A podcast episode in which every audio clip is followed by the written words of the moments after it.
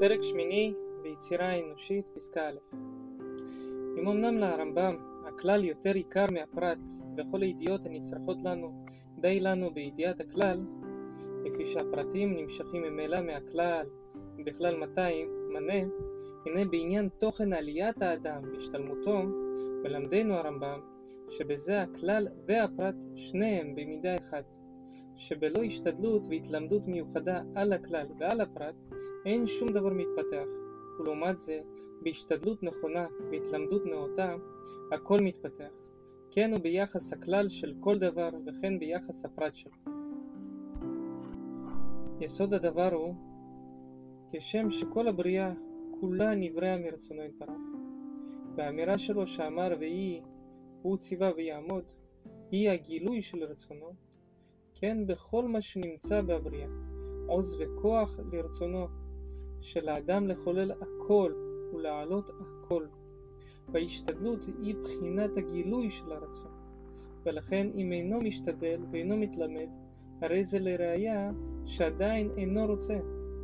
ואם מתגבר כל כך עד כדי להגיע בהשתדלות והתלמדות, הרי זה מסמן את עוז הרצון.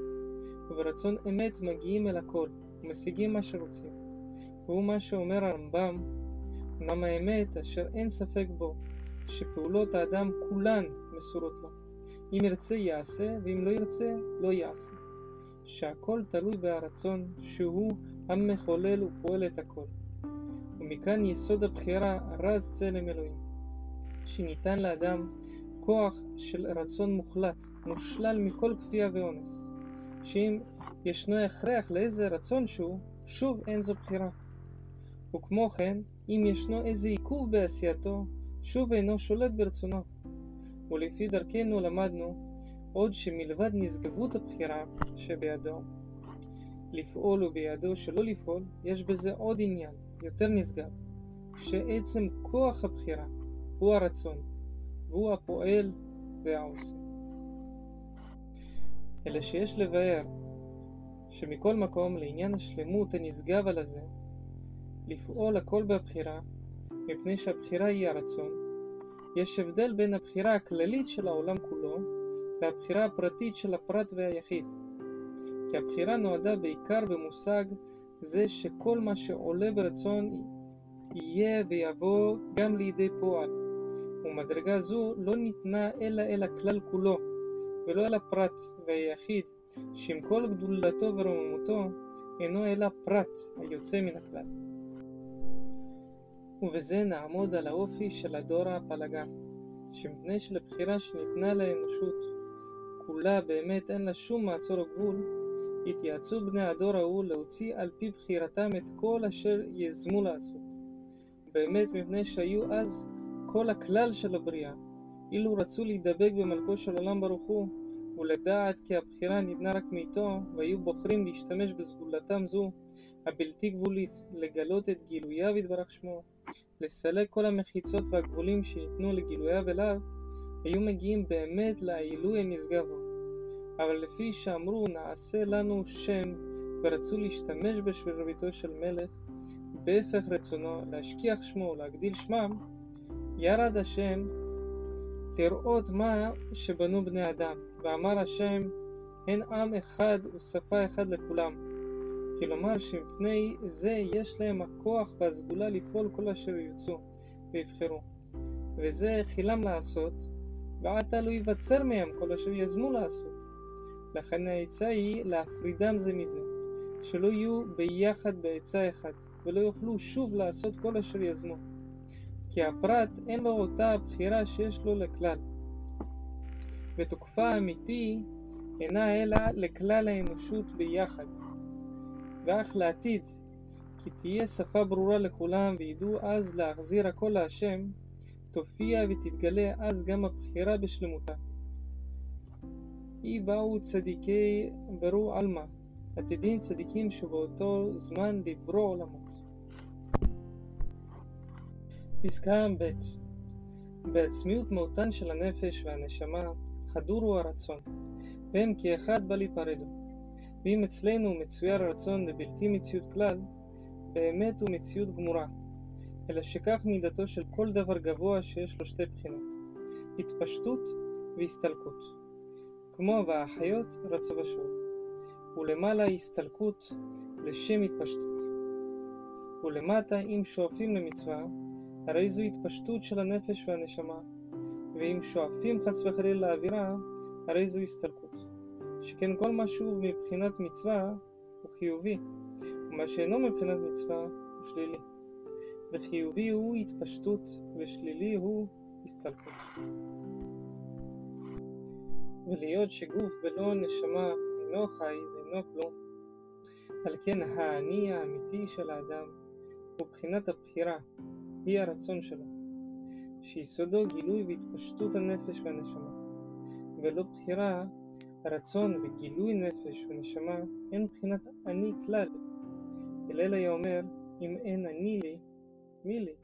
וכשאני לעצמי, מה אני? לפי מסכת אבות. שבלא האני האמיתי, שהוא הבחירה, הרצון, גילוי הנפש והנשמה, מי לי? וכן כשאני לעצמי, אם משתמש בבחינת האני שבקרבי לעצמי בלבד, ולא יהיה חש ומרגיש בהכלל, מה אני? כי מה ערך יש למציאות כזו הדואגת רק לעצמם? אינה מכירה את הכלל ועושה עצמו נפרד מן הכל. והם הם ממש אותם הדברים שאמרה מהלל בעת ששמח בשמחת השואבה. אם אני כאן, הכל כאן, ואם אין אני כאן, מי כאן? על פי סוכה. הלל, בענוותנותו האמיתית, הרגיש באני שלו, שכל מציאותו ומהותו אינה אלא מחלק גבוה מה שניתנה לו נפש ונשמה, כזו הממלאים אותו תמיד בשביעת רצון טהור ומזוכח, שאין בו ריח של הפרדה עצמית, והוא גילוי האני שלו, כי כל הפרדה היא מיעוט, ויותר מה שממעט באחרים בהבלטת עצמו, הוא ממעט בעצמו, לא כן אם אינו ממעט כלום, אז מרבה בעצמו, וכל הכלליות מאירה בקרבו, וזהו אם אני כאן, הכל כאן. אם מלוא רצון אני והאני שלי כולו מאיר בקרבי, ולא שום מיעוט כלל, הרי הכל כאן, שכל הכללות מאיר בקרבי. ומפני זה עצמו, אין לי ממה להזיח דעתי, כי הרי הכל, משהו אצלי, הוא מן הכל. ואם אני כאן, אם אמעט חס וחלילה בדמות האמיתי של האני שלי, הרי הוא כולו מיעוט. ומי כאן, היינו, כשאני לעצמי, מה אני? פסקה ג' אמנם מה ששונה אחד מחברו בטבע ביחס ההכנה למעלה או לחיסרון ואין אחד דומה לחברו ומה שקל לזה קשה לאחר הוא על פי מה שיש לדעת כלל נמרץ כי אף על פי שלנו נדמה שיש כפולים בהוויה. באמת אין שום דבר כפול. כל מה שנמצא בהוויה כולה הוא רק אחד ולא שניים. והעניין מה שיש לדעת שהנה יסוד הטעם של גילוי הבריאה הוא לגלות מה ששיערה חוכמתו יתברך שמו להתגלות מכוחות יכולתו. בעצם גילוי היכולת הוא לא תכלית ועיקר יותר גדול מהתועלת השימושי שבא על ידי גילוי כוח זה. ואם כי לנו יש זיקה יותר בתועלת השימושי שנהנים ממנו, זה רק לפי שאין לנו שום מושג בעצם היכולת. אבל באמת, עצם היכולת הוא תכלית יותר עיקר. ומזה אנו מבינים את ערך חיבור הנשמה עם הגוף. שעצם החיבור היא עיקר. גם מלבד התועליות והרווחיות שאפשר להשיג על ידי מציאות זו. ולא עוד, אלא שעלינו להבין ביותר, שכמו שאין בחוגינו כוח ושיג להבין את עצם היכולת, איך היא ומה היא, כן אין לנו שיג להבין כמה גדול ונורא גילוי אור טובו כשהוא מגולה בהוויה. גם בלי תועלת שימושית. והתועלת הנעלמת על הזו היא באין ארוך הרבה יותר גדולה מהתועליות הנגלות שיש לנו מושג בהן. ומכאן תשובה על כמה ברואים שאין אנו מוצאים תועלת במציאותם, ולמה נבראו, מכל שכן שאף על פי זה אין להתפלא על מה שאנו רואים כמה אנשים שחיים בלא שום הרגשה של שכל. ומה תועלת מחייתם? אולם אם עצם גילוי היכולת של הבריאה היא יותר עיקרית ויותר גדולה מהתועלת הנגלית, אין שום קושייה, כי כל מציאות גנוזה בה תועלת נעלמת, והיא עצם גילוי כוח היכולת על הזו. ולא רק כל מין ומין ממיני הבריאה הוא גילוי של יכולת מיוחדה, אלא אף כל אדם ואדם, שכשם שאין פרצופיהם שווים, ואין דעותיהם שוות, כך יש בכל אחד גילוי מיוחד של כוח יכולת, ולא הרי כוח היכולת באדם זה, כי הרי כוח היכולת באדם אחר.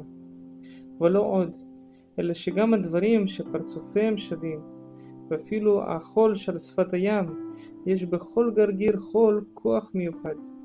ועוד עתיד העולם לעמוד על השימוש של כל דבר בפני עצמו, של כל אחד שימוש מיוחד. וכל זה מפני שאין בהוויה שום דבר כפול, ואין בו שום שניות, הכל אחד ואין שני. רק עתה לפני בוא תור תיקון ההוויה, נדמה לנו כפלות בהוויה, וזוהי ההשגה של יומין דחול, מה רבו מעשיך השם. אבל לעתיד, שיתוקן עולם במלכות שדי, יהיה השם אחד, ושמו אחד. ויתגלה כי לא היו מעולם שום שניות בהוויה. ובאמת גם זו היא מעבודת הקודש של ישראל לעשות הכל לחטיבה מיוחדה. ולפיכך נאמר עליהם מי כי עמך ישראל גוי אחד בארץ. באופן שזה ודאי שכל יחיד הוא גילוי כוח יכולת מיוחד. ומה נורא הדבר למעמיק בה? עד כמה צריך להיות מלא שמחה, עוז וחדוות קודש, גם בעצם המציאות שלו. כי בו בחר השם לגלות בו גילוי מיוחד מיכולתו יתברך שמו. והרגשה זו, כשמרגישים אותה באמת, כוחה רב לגרש כל צללי העצבנות, וגם לסלק את כל הייסורים והיגונות, ולהביא גם את הטוב הנעלם לידי גילוי. וכן הוא הדבר שאם מכוונים רק לשם התועלת השימושי של הגילוי, אין בזה שמחה מעצם כוח הגילוי. לא כן כשזוכים להכוונה הטהורה של עצם גילוי היכולת. הרי שווים בזה ומחזירים הכל לראשית ההתחוללות, ששמח הקדוש ברוך הוא במעשיו ואמר הלוואי תהיה הבריאה מעלה חן לעולם כמו שאתה מעלה חן לפניי בשעה זו. על פי בראשית רבה. ומשמחה זו נמשכה השמחה גם עכשיו, להיות ישמח ישראל בעושיו, ונציון יגילו במלכם. ומפני זה, כשם שאין פרצופיהם שוות, ואין דעותיהם שוות, כן אין מהותם שווה, ולכל אחד עבודה מיוחדה, איך לגלות את תפקידו, ואין לקבול חלילה על השינויים. כל שינוי הוא כוח יכולת מיוחד. ועוד, אחרי שעצם הגילוי הוא התכלית היותר עיקרי מהתועלת השימושי, הרי זה מצידו יתברך שמו, וביחס מצידו אין הבדל הגדרי, ואף גם ההגדרה של חלק והכל, אין שם בבחינת אינסוף. ונמצא כי כל ההתאוננות של האדם על מיעוט דמותו נגד דמותים אחרים, אין לו מקום כלל. כי אם כשמבינים את הבריאה רק מצידה השימושי, שהוא רק מצידנו לבד, משאין כן אם מתנסים ומתרוממים להבנת הבריאה מצד עצמה, מצד גילוי היכולת שבקרבה. אין שום מקום של מיעוט ורוב, חלק והכל. ואשרי, אשרי למי שזוכה לעמוד על סוד עניין זה, וחי על פיו. נעים וערב לו בזה ובבה. גם מאחר שעצם היצירה הוא גילוי יכולתו, בוודאי שגילוי זה הוא נצחי. מה שנאמר שמיים והארץ כבגד יבלו, זהו רק בנוגע לתועליות השימושיות. אבל מה שנוגע לעצם הגילוי, על זה נאמר, לעולם השם דברך ניצב בשמיים. והוא אמר ויהי, הוא ציווה ויעמוד. ויש להעמיק עוד יותר בעניין הנשגב על הזה. כי היצירה משורש שיוצר ברוך הוא. כשם שמציאותו העליונה היא מציאות גם מבלעדי כל היצור כולו, כן גם עצם היצירה והתגלותה. היא חטיבה לעצמה, גם מבלעדי שיכירו וידעו היצורים והעלו על התועליות. כי מה דמות יערכו אנוש, אם צדקת מה תיתן לו, ומה מידך ייקח, על פי איוב. ובערך הקודש הזה, הם גם ישראל עם קדושו ביחס לעמים. יש שישראל נקראו בבחינת תרומה, שהאומר כל גורנו תרומה לא אמר כלום, דבעינן שיריים ניכרים. וזה מבחינת התועלת שמביאים ישראל לכל העמים, בהפיצה מור השם על כל העולם. ועוד להם בחינה עצמית, בבחינת קודש, שהאומר כל גורני קודש הווה קודש. וכל קודש הוא לגרמה שאין ישראל משום העמים, אלא בשביל עצמם. ובזה מיוחדים הם הישראל, שיש בהם מידת קונם ברוך הוא, שכשם שאין הוא זקוק לבריאותיו, ועצם מציאותו הוא נשגב ויותר נפלא, וכשם שעצם גילוי היצירה גילוי מכוחותיו יתברך שמו, הוא נשגב לעצמו. כן גילוי כוח אצילותו בהצילו את עם קדושו, העם אשר בחר לנחלה לו, ומאהבתו שאהב אותם, משמחתו ששמח בהם, קרא את שמם ישראל וישורון, הם קודש לעצמם, גם מבלי שידעו ויכירו אותם העמים. ומעתה נעמוד גם על עניין הצורך של השתדלות למען להפיק את תפקידו, שבזה נשלם גילוי היכולת שנקבע בו.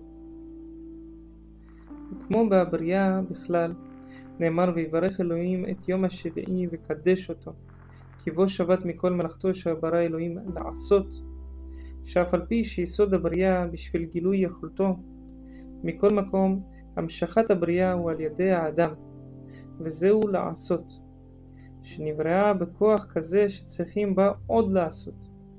ועל דרך שאמרו, כל מי שאינו עוסק בפרייה ורבייה, הרי הוא שופך דמים, ולא תוהו בראה, לשבת יצרה, מפני שעל האדם לעשות את המשכת קיום הבריאה. ועילת הדבר הוא לגלות בזה עצמו גילוי כוח מיוחד מהיכולת העליונה, לתת כוח ליצוריו, להמשיך את קיומה של היצירה. כשם שאין לנו מושג ביכולת של יצירה יש מאין, כן אין לנו מושג ביכולת של נתינת כוח ביצורים להמשיך את היצירה. וגם בזה, מלבד התוצאה של הפליאה על הזו, עצם גילוי היכולת על הזו היא חטיבה לעצמה. וכמו כן, בכל יחיד ויחיד, גם זה מכלל גילוי היכולת שמתגלה על ידו שניתן לו כוח להשתדל להפיק ולמלא את תפקידו. ואם מונע את עצמו מלהשתדל, הרי הוא מונע ופוחת מגילוי היכולת הנרצה ממנו. ולפי שלכל אחד גילוי יכולת מיוחד, שיש רק בו, ולא באחר, ומכיוון שגם ההשתדלות למלא את התפקיד הוא מכלל גילוי היכולת, מוכרח הוא שיהיה כל אחד שונה מחברו, שכן כל גילוי יכולת אחד שונה מחברו, שכן כל גילוי יכולת אחד הוא, ואינו כפול. פסקה ד' הוכחתו של הרמב"ם שהבחירה כל כך גדולה ביד האדם, שהכל מסור בידו, שאם לא כן היה הגמול והעונש עוולה גמורה, ולא היה אפשר להגיד על השם יתברך כי צדיק וישר הוא, ומה שמעניש על פעולה שאי אפשר שלא יעשה אותה.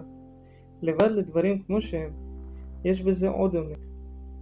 כי כל ההתקוממות על ערך הבחירה וכל המקור לשוללים אותה, נובע הכל מתוך הבריחה מן העונש, והוא שאף על פי שגם ציורי העונשים רחוקים מאיתנו, כמו שכתב מרן הגאון חסיד רבי ישראל מסלן זצ"ל, כמו שהכוכבים נראים לפנינו קטנים, ואם נביט עליהם בכלי זכוכית המגדלת נראה אותם הרבה מאוד יותר ממה שנראים לנו, ולא הזכוכית המגדלת. ובאמת אין ארוך לגודל הכוכבים, כי יש כוכבים שהם הגדולים הרבה מכל כדור הארץ. כן גם בעונשים. כמה שנצייר לפנינו גודלם ומוראם, אין ארוך למה שהם באמת. מכל מקום, כמה שאיננו רחוקים ממושגי חומרי העונשים, הרבה יותר מזה איננו רחוקים ממושגי נועמי השכר. לפי הדמיון הקצר, נוח לוותר על השכר, בלבד להיפטר מהעונש.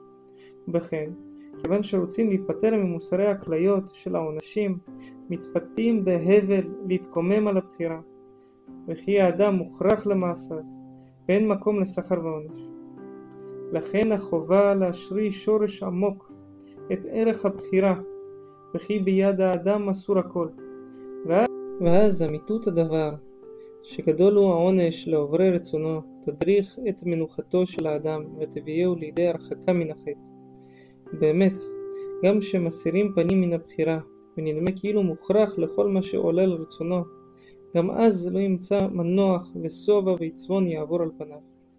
גם בלי שידע על מה הוא עצב, ולא יבוא לעולם למנוחתו, ולא עוד, אלא שיהיה באמת אסור בכבלים, גם בכל נטיותיו היומיומיים, בלי שום דרור, גם לגופו. כי כפי אמונתו שהוא אסור ומוכרח, כן הוא אופן חיותו. שכן כל ערך דמות החיים של האדם הוא לפי ערך דמותו ואמונתו בכוח הבחירה. ועל פי דברי הרמב"ם הנ"ל, התבהרו גם דבריו בספר המצוות, מצווה ג', שקבע במצוות יראה שהוא ליראה מעונשו יתברך. וזה שלא כדבריו ביד חזקה, שעיקר היראה היא יראת הרוממות. אולם הנה, זה ודאי שאין להעלות על הדעת, כי כוונתו בספר המצוות לשלול יראת הרוממות, שאינה בכלל העשה של היראה. אלא כוונתו, שאם לא ישריש בקרבו מורא העונשים, ושהוא נותן לרשע רע כרישתו, לא תחדור בקרבו אמיתות הבחירה.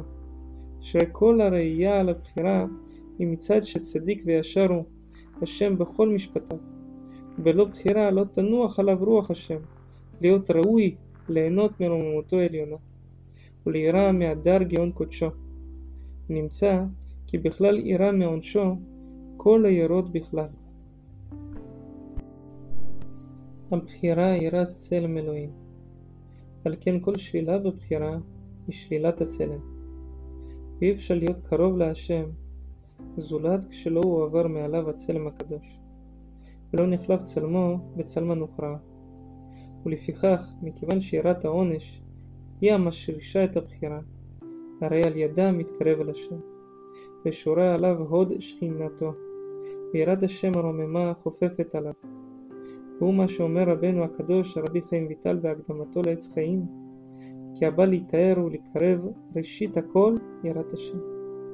להשיג יראת העונש, כי ראשית חוכמה היא השגת הבחירה, שבזה מופיע עליו הצלם האלוהי, בעודו והדרו, מתקרב אליו.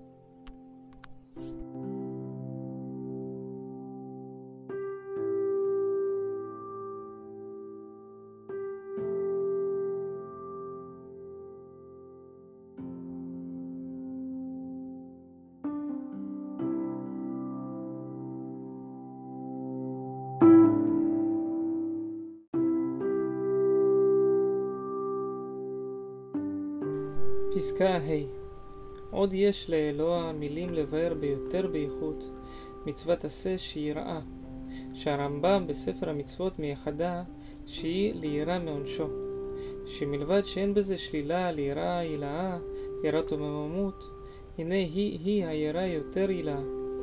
כל הדרת הקודש של הרוממות כלולה בה, וממנה, שהנה יסוד של יראת הרוממות היא הערצה. והערצה מהי? הווה אומר, זו הבדלתה. כל מה שהדבר יותר נבדל, כל מה שיותר מתפלאים עליו, יותר מקדישים ומעריצים אותו. וכן גם ביחס לכל התוארים שאנו מתארים את הכבוד העליון ברוך הוא.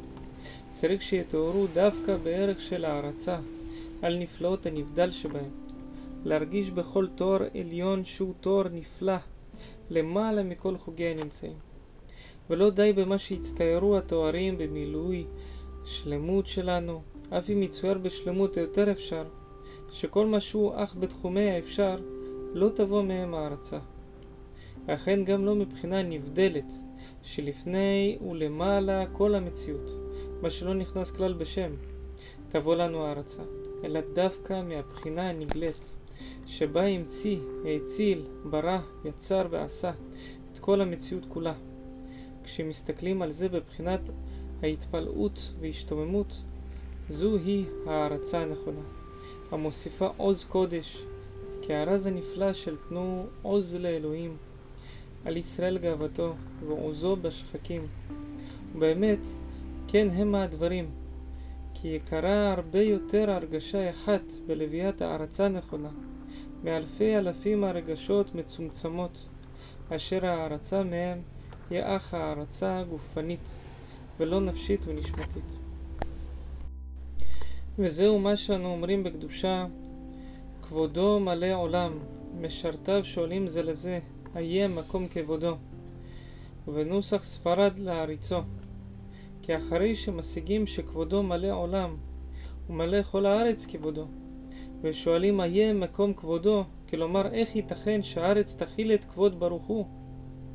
היינו שעל תמיהת פליאה זו גם מלאכי מעלה, שרפי קודש, משתוממים ומתפלאים להריצו. ולעומתם, ברוך יאמרו, ומשבחים ואומרים, ברוך כבוד השם ממקומו, שיהיה מבורך כפי מה שידוע לו. והערצת קודש זו היא באמת איכות היראה הרוממה. ועל כן דווקא מתוך יראת עונשו יתברך, שממנה מתבררת על הבחירה, שאף על פי שאין עוד מלבדו, אין ידיעתו סותרת את הבחירה, כמו שמסיים הרמב"ם בסוף פרק זה. וכל הראייה על זה היא מהעונש, שאם אין בחירה, אין מקום לעונש. הרי זה היסוד להערצה יותר גדולה, שהיא היראה יותר רוממה. ולהיות שכל ידיעה בלא החדרה עמוקה עד כדי הרגשת חוש איננה בכלל ידיעה, והיא רק משפה ולחוץ.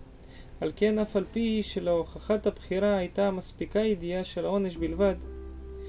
ולמה לי יראת העונש, אלא לפי שבלא הרגשה אינה ידיעה, מוכרח הוא שתהיה יראת העונש יראה של הרגשה ממש. ובזה דווקא בזה היא נשלמת בשלמותה העליונה, להיות מעריץ ומקדיש שם שמיים, שזוהי היראה ההילאה, יראת הרוממות. ממוצא דברי נועם אלה נטעם טעם העדן מהזמרה והתהילה של נעים זמירות ישראל, אדוננו דוד מלך ישראל, במזמור תהילה לדוד. ואשר חז"ל אמרו עליו, כל האומר תהילה לדוד שלוש פעמים ביום, מובטח לו שהוא בן עולם הבא. שלכאורה תמוה מאוד, שפותח מקודם ביחיד, ארוממך אלוהי המלך, ואברך שמך לעולם ועד. בכל יום אברכך ועללי שמך לעולם ועד. ואחרי כן מתחיל ברבים, ומסיים ביחיד. דור לדור ישבח מעשיך, גבולותיך יגידו, לשון רבים, ושוב, הדר כבוד עודיך ודברי נפלאותיך עשיך, לשון יחיד. ושוב רבים ויחיד ביחד, ויעזוז נורותיך יאמרו, וגדולתך ספרנה. ושוב לשון רבים, זכר אבטוך יביעו, וצדקתך ירננו. כי הנה לפני התכוננות מלכות בית דוד, עדיין לא הייתה בחינת הערצה שלמה, והיא תתגלה בכל שלמות צביון קודשה רק לעתיד, כשיקוים הייעוד וביקשו את השם אלוהיהם ואת דוד מלכם, שעל ידי זה קרן בית ישראל יתרומם עדי מרום, וכל ההוויה כולה וכל הנמצא בה יביע נשגבות. ויקוים הייעוד ונשגב השם לבדו ביומו. ויגיעו אז למרום פסגת המגמה של אלוהי ישראל יעריצו, ונמצא כי דוד מלך ישראל הוא המביא את ההערצה השלמה. לכן אומר תחילה בלשון יחיד, ארוממך אלוהי המלך, ואברכה שמך לעולם ועד. כי הרוממות והברכה היא מכללי הערצה, וזה יושלם רק על ידי. אם כי עדיין לא בא העולם לידי השלמות ההוא, ולא הגיעו עדיין לידי השגת הערצה, מכל מקום, אני מלך ישראל, בכל יום אברכך ועללי שמך לא נומד. ואמנם הדורות לפני תור הגעת השלמות, אם כי לא תהיה תהילתם בשלמות הערצה, בכל זאת, דור לדור ישבח מעשיך, וגבורותיך יגידו. ואם הם רק יגידו, הדר כבוד עדיך, בלא תכונת נפלאות הערצה ושלמותה. אני אשיח נפלאותיך, ודברי נפלאותיך אשיח.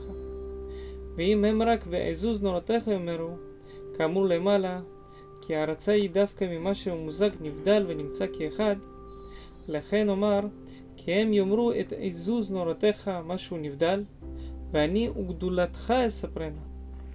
גדול הוא זה שמכיל בקרבו רום ותחת ביחד, שכל אותם הנוראות שהם מרגישים בתור נבדל לבד, אני אספר אותם בתור גדולות, לעורר את ההערצה המבוקשת.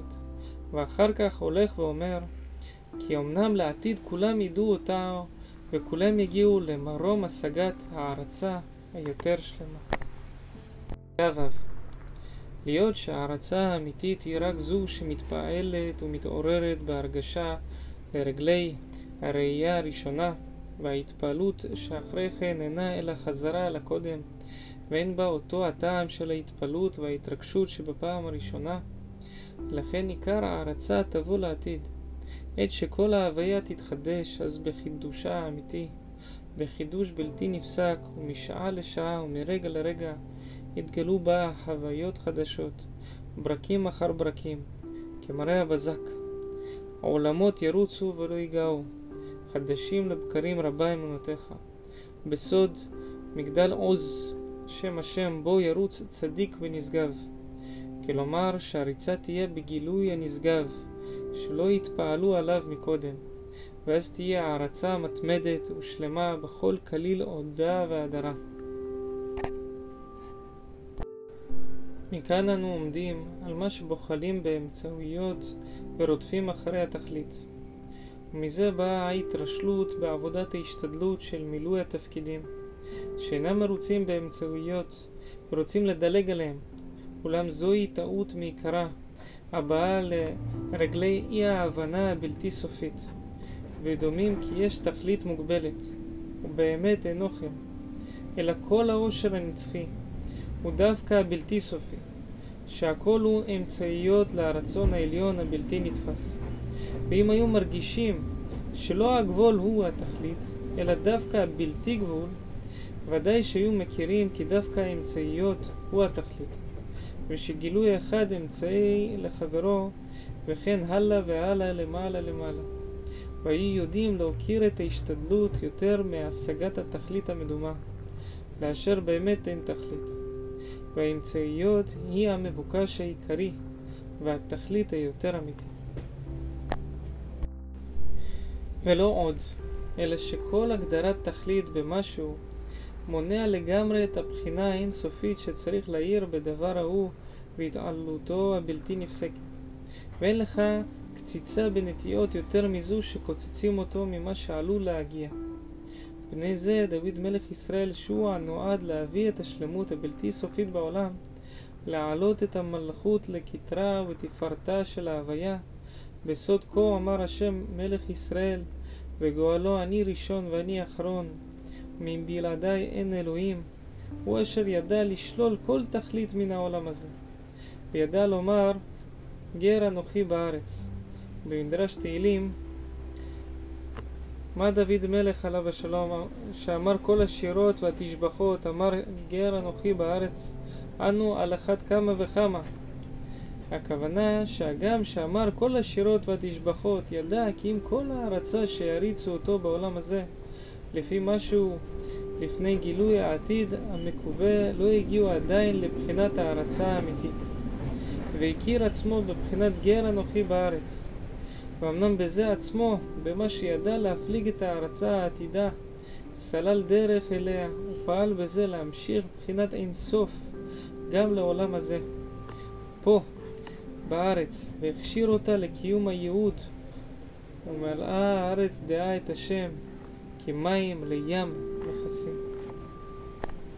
פסקה ז' יקרים וקדושים הם דברי הרמב"ם, שהכל נכנס בבחינת יראת שמיים. ובכן הם תלויים בבחירה, כי אף על פי שישנם שלושה דברים, מצווה, חובה ורשות, מכל המקום, גם זה, בכלל העלאת דברי רשות, למצוא בהם צד מצווה וחובה. כאשר ביאר הרמב"ם בפרק חמישי, שישים כוונתו בכל דבר לסבבו למען התכלית הנפלאה של השגת השם יתברך. פתיחת סוגריים. ומפיו קודשו של רבנו הרב, זיכרונה צדיק וקדוש לברכה, שמעתי על מה שבפרשת עמלק כתיב מחר אנוכי ניצב על ראש הגבעה ומטה האלוהים בידי.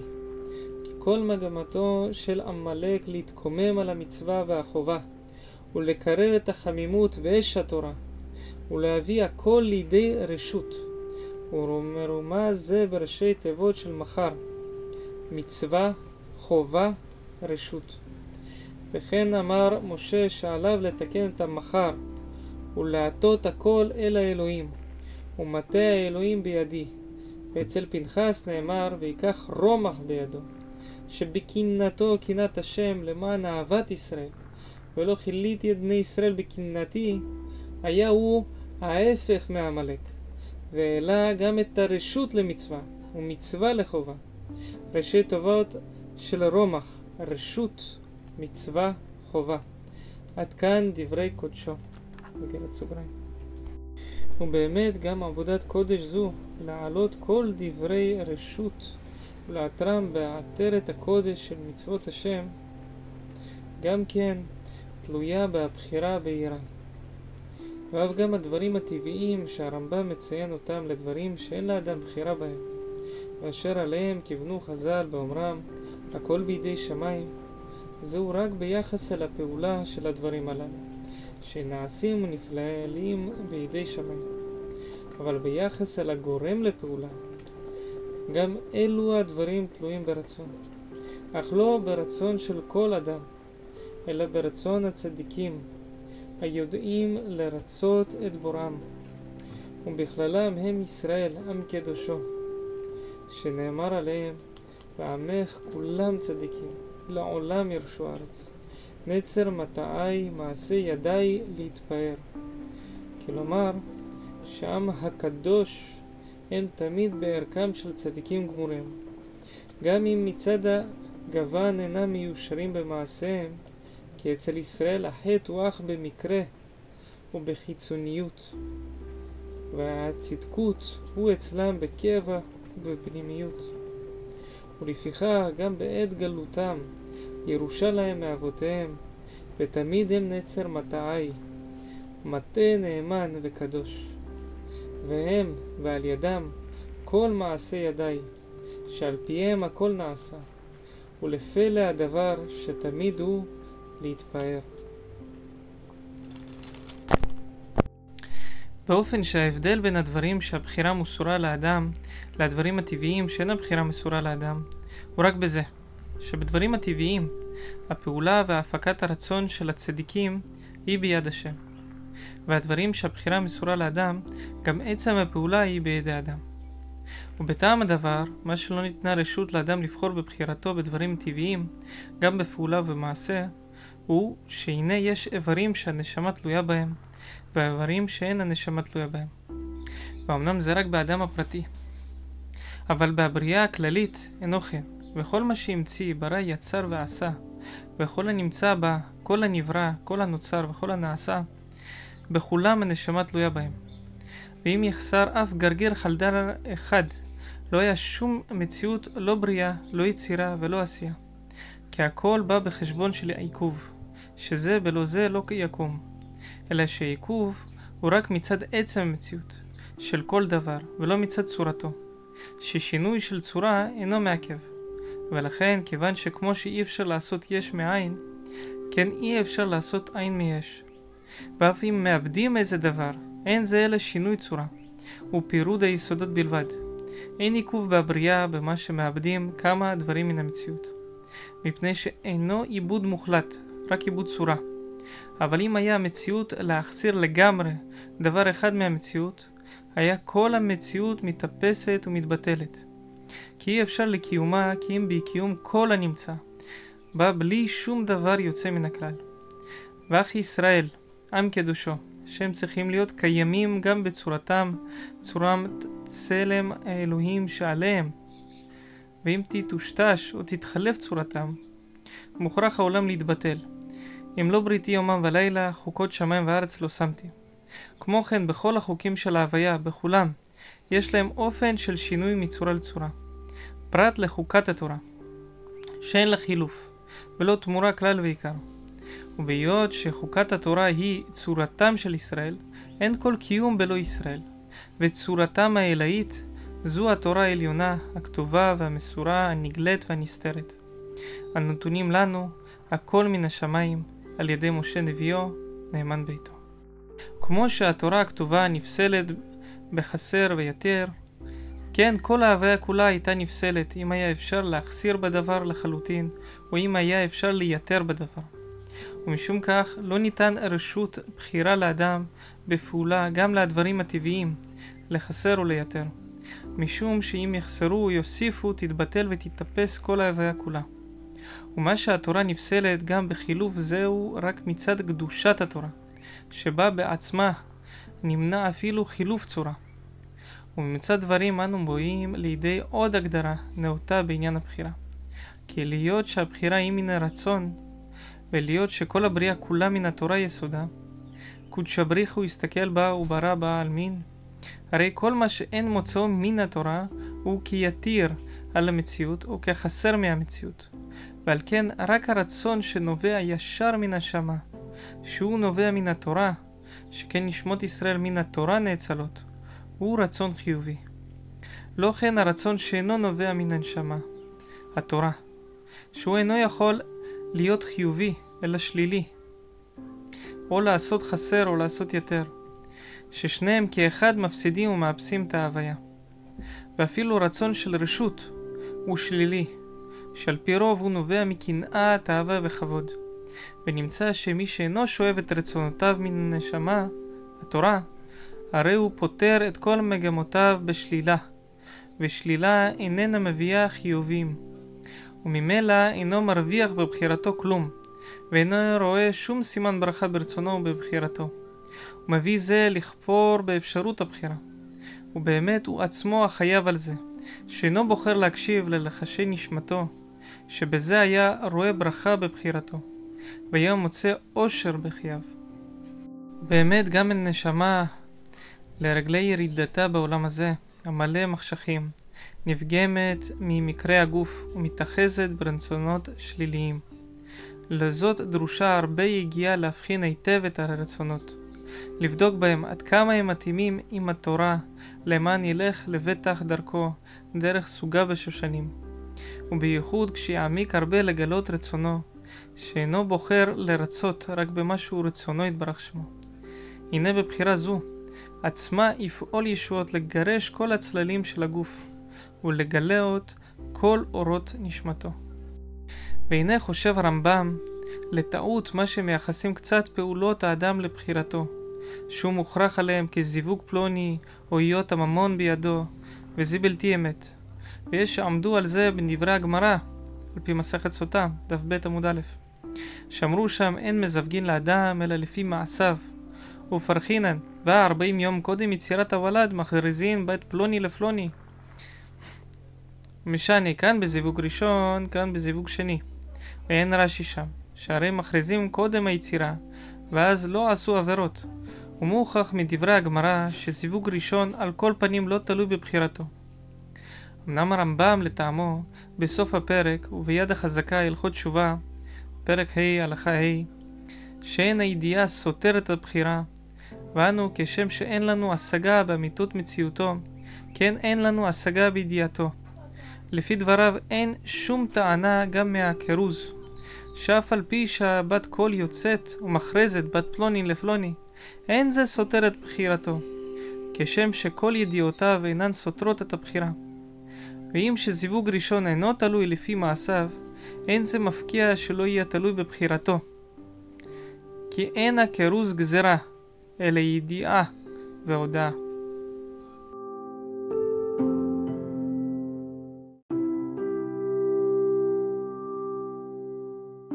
פסקה ח' אם אמנם אין לנו ניב ומושג להגות על מה שלפני מציאות הזמן.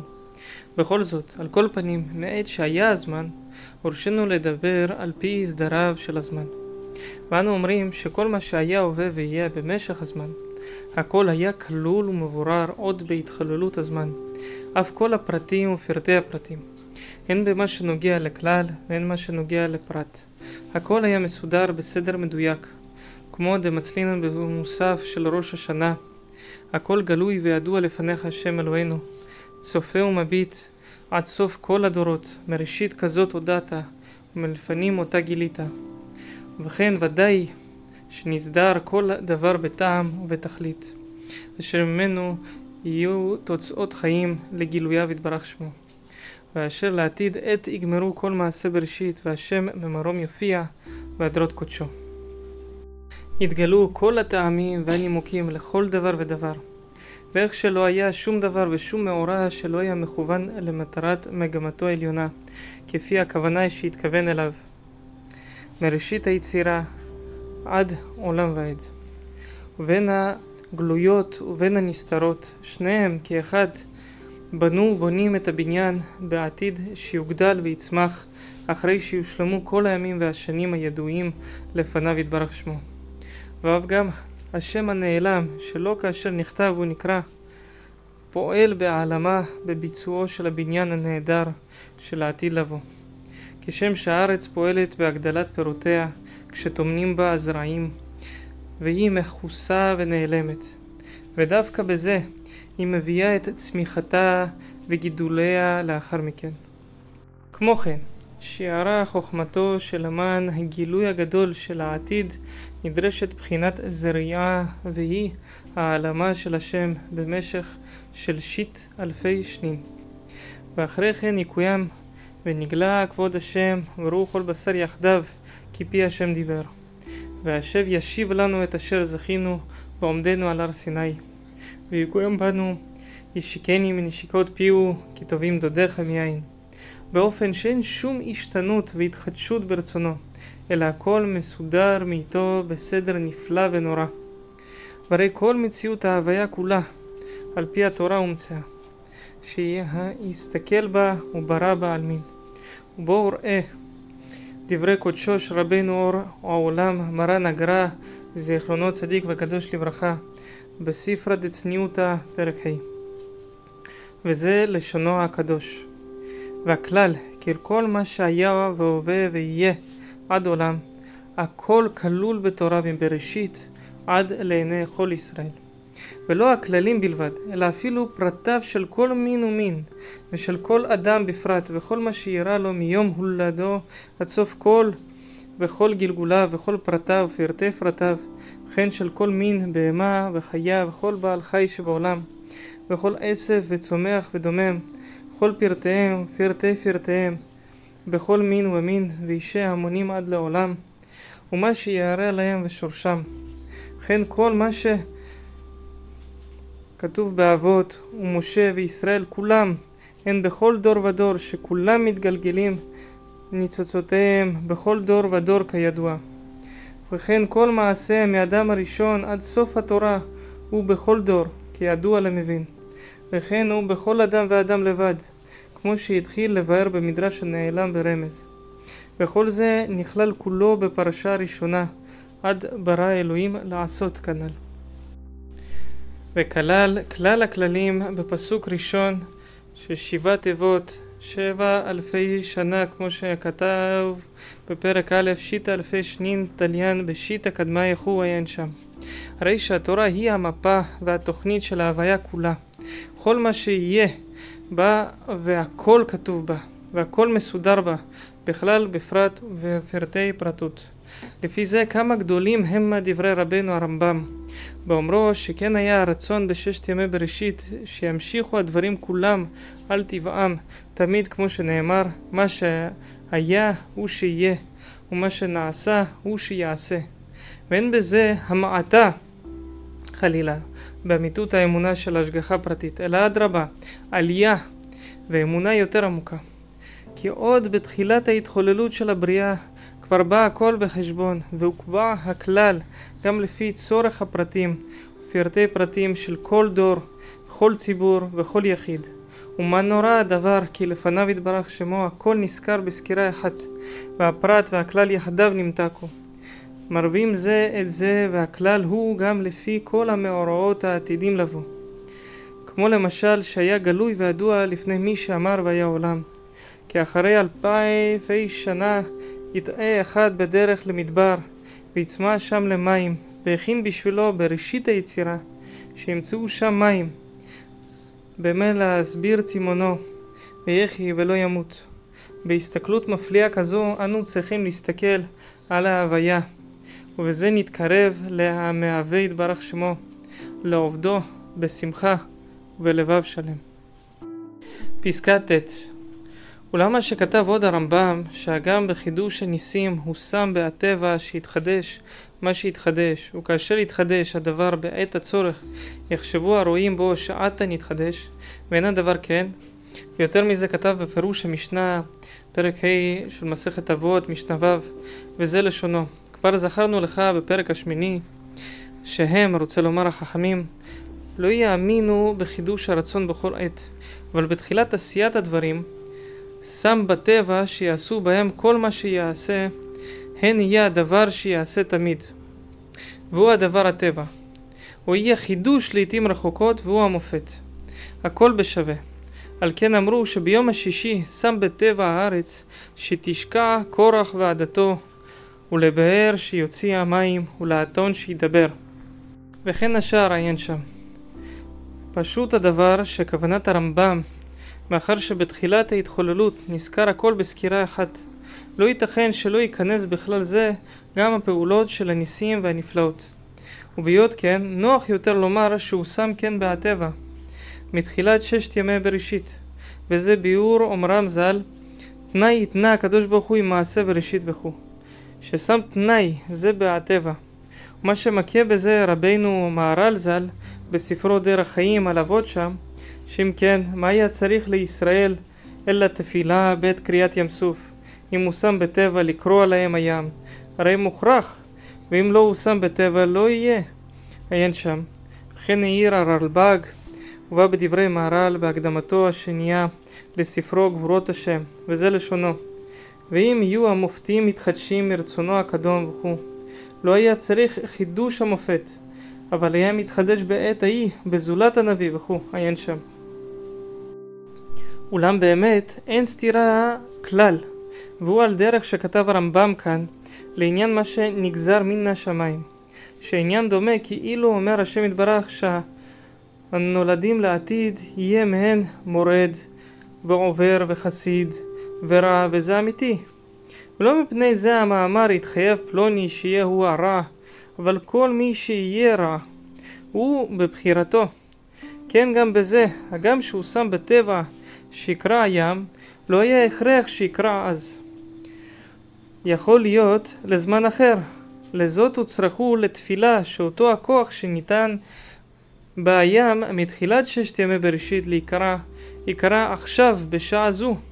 ועיקר העניין הוא שכדי להעלות את הטבע למכון החפץ העליון ביצירתה, שאותו התעלם הוא, שיביא לידי הגילוי המכוון לעתיד, בערך ההלם הזרע בבטן האדמה שמביא את הצמיחה והגידול. כמו שנתבהר למעלה בדברינו, שזה הטעם של ההתהוות הטבע, שיסודה ההלם והסתר. שכן רצה לשער שבכדי לגלות את הגילוי המכוון, בבחינת גילוי שם ההוויה ככתבו, יהיה ההלם הטבע של כל כך וכך שנים ובתוך טיבורה של הטבע יתפתח הגילוי המפולש שיתגלה לעתיד לבוא, והיא המכשרת את הצמיחה והגידול. אמת מארץ תצמח, בשביל זה הוא שם בעצם הטבע מששת ימי בראשית, כלומר מראשית ההלם של הטבע, גם כוח והכשרה לגילוי הניסים והנפלאות ששורש שלהם הוא הגילוי של העתיד. בהיות כן, מתגלה לנו שגם הטבע אינו העלמה לגמרי, אלא רק נעלם מבחוץ, ונגלה מבפנים.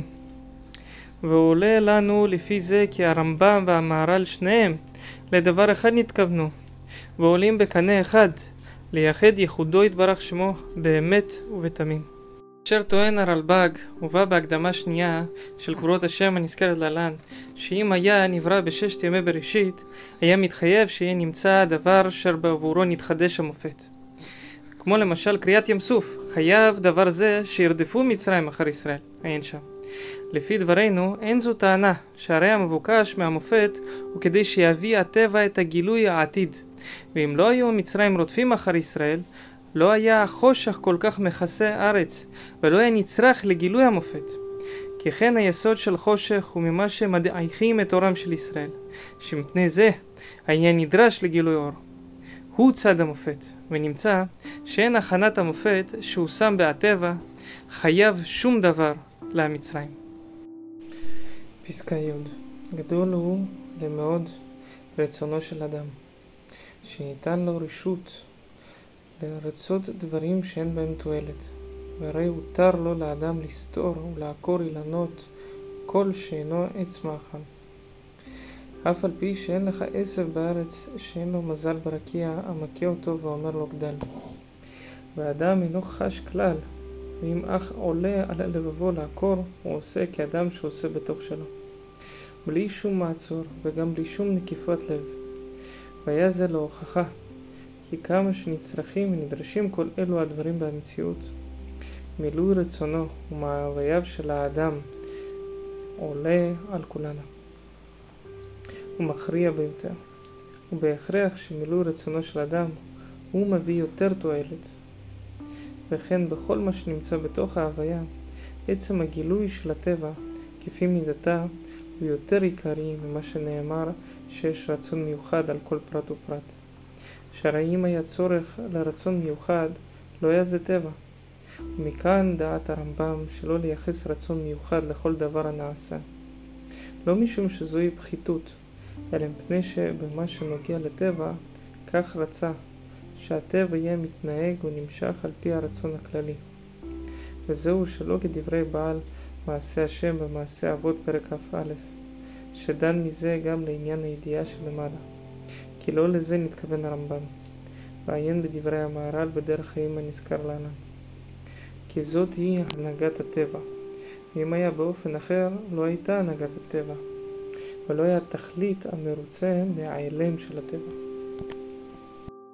אבל גם זה, מכיוון שההיעלם של הטבע נועד לגלות גילוי כל כך נשגב, בחינת ונשגב השם לבדו ביום ההוא, צריך שיתגלה גם ערך של חופש הרצון למעלה, שהוא באין ארוך שונה מחופש הרצון שלנו. כמו שבא בדברינו, שף ההכרח לרצות אין למעלה, ועל כן צריך שבהיעלם של טבע יהיו גם דברים שבאים בבחינת שלילת רצון מצד הפרט, למען נתקלה סילאה ויצא כנוגה צדקו, צדק עולמים, בכל מלא המובן של עלמא דחירו רזה דעלמא דיובלה. עוד יש טעם רוחני על הדברים שבאים בהטבע בשלילת רצון, כי אם היו טעמים על זה והיו משתקעים בחיפושים למצוא מושגים של רצון על כל פרט ופרט בעולם הטבע, לבן מה שאין זה מביא שום תועלת, ככל האמור, הייתה מביאה גם רעה רבה, שההשקעה בפרטי הטבע מורידה את האדם, עד כדי כך שמתעלמות ממנו כל ההרגשות בבחינת הנבדל שהוא באמת הגילוי של שם הוויה. הוא משתקע בשכחת השם ועוזו, כמו שאנו רואים שההשקעה בחוכמת הטבע מפיגה ביותר את אמונת ההשגחה, למרות מה שהיו צריכים להתפעל ביותר מדקדוקה של הטבע, ואיך הכל בא מדוד ומשוער, אלא מפני שסוף סוף עוסקים בחוכמה חיצונה, בחוכמת הטבע שכולו ההלם, הגם משתקים יחד עם החוכמה החיצונה לזו, בתוך החיצוניות וההיעלמות. והוא כדוגמה שכתבו המקובלים לדלג על דרושי הקטנות, כי מוסיפים בזה כוח להסית רחה. ולזאת ההשתקעות בפרטים של הטבע, בייחוד אלו שאין בהם רצון מכוון מן האדם ותועלת שימושי, יכול לגרום אחד משתי אלה, או להשתקע כולו בהעלמת הטבע, או לבדוד הזיות מדומות שבעיקרם מטשטשים הם את השכל ואת תבונה ישרה. והרמב"ם, שדאג מאוד עבור השכל לבל יבולע חס וחלילה, ולא יהיו נמשכים אחרי דברים בדויים מלב, שעל פי רוב באים מצד בטלה, ויהיה חפץ להידבק בנשמתו נשמת חיים. ידע להבליט זה שכך הוא רצונו יתברך שמו ביצירת הטבע, שרצונו ישלוט בה מצד הכלל, והפרט יוכלל בו. פה המקום לבאר על מה שנמצאו אומרים שאין הנמנעות מכלל היכולת. כי אין שום צדק בזה להעלות על הדעת שאפשר להגדיר את היכולת העליונה בשום הגדרה איזושהי, אלא שיש צדק לומר שמבראשית בהתחוללות קביעות גדרי ההוויה שקבעו יתברך קבעה ככה ברצונו בדברים האלה שהשינוי בהם הוא מן הנמנעות ואין שום הגדרה שאיננה רצונית.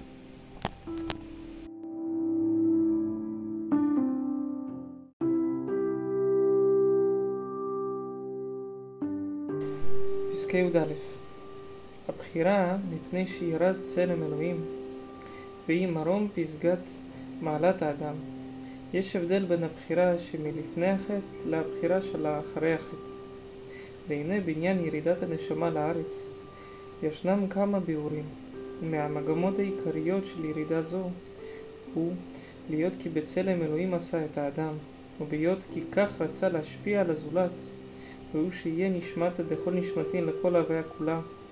על כן גם הנשמה צריכה לזולת להשפיע. לפיכך מורידים אותה לגוף, שהיא תהיה לו לנשמה, להשפיע עליו לרוממו ולהעלותו, עד שגם הגוף יהיה גם הוא לבחינת מצב של נשמה. ועוד טעם, כדי שהנשמה תשיג בחירה, ולא ייתכן שתשיג זה בלא התלבשות תוך גוף בעולם הזה. אמנם הנשמה אינה רוצה בשום אופן לרדת לארץ, מוותרת היא על ההשפעה לזולת, ומוותרת היא גם על השגת הבחירה, ובלבד שתישאר דבוקה באלוהים חיים מקור מחצבתה. ואמנם על ידי זה עצמו מתעורר ביותר הצורך להורידה ולהכניסה בתוך גוף, שכל מה שהיא מתדבקת ביותר במקורה העליון, יותר נמשך עליה צלם האלוהים, ויותר היא נדרשת בשביל זה לדמות צורה ליוצרה, להיות גם היא מושפעת ובעלת בחירה. ולהיות כי הנשמה כשהיא למעלה, היא מכירה את הייחוד העליון, כי הוא ואין בלתו, אחד ואין שני. אי אפשר לה שמה להשיג בחירה. אם לא, שתנתק מעט מהבהקת האורה על ידי ירידתה למטה. בזה הייתה הבחירה של הנשמה, שלא תנוח ולא תשקוט עד אשר תופיע בהדר קודשה להוריד את כל ההכרות האחדותיות העליונות למטה בעולם הזה. להיות השם אחד ושמו אחד. וכן היה הוא יתברך שמו היחיד בעליונים ובתחתונים. אבל כשגרם החטא ונעלמה הקדושה העליונה ועלתה השכינה למרומים, נשאר האדם יחידי בתחתונים. ומאז כמעט נסתלקה האפשרות של הבחירה שלפני החטא, להפוך את הלמטה כהלמעלה. ומאז הבחירה היא באופן יותר נמוך, לבחור בטוב ולעזוב את הרע. מה מה שנאמר, הן האדם היה כאחד ממנו לדעת טוב ורע. ומפרש רש"י, האדם היה כאחד, מה אני יחיד בעליונים, אף הוא יחיד בתחתונים. ואינו מובן. ומה זה חידוש? גם קודם החטא היה יחיד בתחתונים. אבל לאמור הביאור הוא שלפני החטא הייתה תעודתו של האדם לגלות יחידתו של יתברך שמו גם בתחתונים, ובזה הייתה תלויה כל בחינת בחירתו לגלות בחינת אין עוד מלבדו, להתקלל ולהשתאווה בגופא דמלכא. ועתה, אחרי החטא, אין לו עוד כוח זה עד שיתוקן עולם במלכות שדי, והוא עתה יחיד בתחתונים, בין העולם הזה כעולם הבא. העולם הזה, על שמועות טובות אומר ברוך הטוב והמיטיב, ועל שמועות רעות אומר ברוך דיין האמת. אמנם הרמב"ם מביא בשם התרגום שמתרגם האדם הווה יחיד בעלמא מינה למידה תו וביש ומוסיף הרמב"ם על זה וזה לשונו רצון לומר שהוא היה אחד בעולם רצון לומר מין שאין כמוהו מין אחר שישתתף עמו בזה העניין אשר נמצא בו. והוא שמעצמו ומן נפשו ידע הטוב והרע, ויעשה איזה מהן שירצה, ואין מונע לו מהן, עד כאן לשונו. וכוונתו, כי לפני החטא לא היה הרע דבוק בו ובנפשו, והיה זקוק לפיתויים מן החוץ, כפיתויי הנחש, ואחרי החטא נדבק בו הרע עד שמעצמו ומנפשו יודע את הטוב וגם את הרע. והיה הציווי שלא לאכול מעץ הדעת. להבחנה שאם היה עומד בניסיון זה, הייתה הבחירה מאז רק לעניין עלייה ותוספת, כמו הבחירה של העתיד לבוא, עת שרוח הטומאה יעבור מן הארץ. אבל מכיוון שחטא היה הוא בבחינת בא לטמא פותחין לו, ונעשית הבחירה בטוב ורע, ששניהם נעשו שקולים אליו. ומה שאמר הן האדם היה כאחד, מין שאין כמוהו, מין אחר, שהשתתף עמו בזה, רוצה לומר שמקודם גם הנחש, מקור של הרע היה לו בחירה לפתות את האדם, וכדכתיב, והנחש היערו מכל חיית השדה, וגם שנענש על זה, ולא בחירה אין עונש כדברי הרמב"ם, ורק אחרי החטא, שהרע נכנס באדם מבפנים, שנתפתה, שנפתחה בחירה ממעלתה,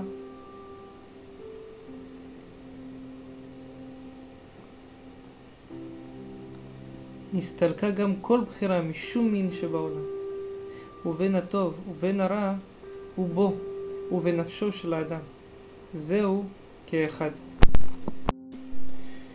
פסקה י"ב ואומר ועתה פן ישלח ידו ולקח גם מעץ החיים ואכל וחי לעולם.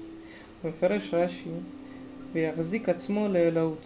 אמנם הרמב"ם אינו מפרש כן, אלא שמתוך שיחיה לעולם לא יקבל עונש, ואין מעצור לרוחו. על כן צריכים ללמדו דרכי הטוב והרע, וישיצבהו ויזהירהו ויענשהו ויגמלהו, ויהיה כל זה יושר, וכן ראוי לו להרגיל עצמו בפעולות הטובות, עד שיהיו לו המעלות, ויתרחק מן הפעולות הרעות, עד שיסורו, והם הפחיתויות אשר נמצאות איתו. לא יאמר שהם בעניין שאינם יכולים להשתנות, כי כל עניין אפשר להשתנות, מן הטוב אל הרע, ומן הרע אל הטוב, והכל בחירתו, אלה הם דברי הרמב"ם. ומלמדנו בזה שיטתו העמוקה, כי כל ההכשלות באות רק לסיבת אי האמונה וההבנה ברשות הבחירה שניתנה לאדם, וכל הפיתוי הוא שמוכרחים על זה, ואין בכוחו להשתחרר ולהסתלק ממה שעולה על לבבו.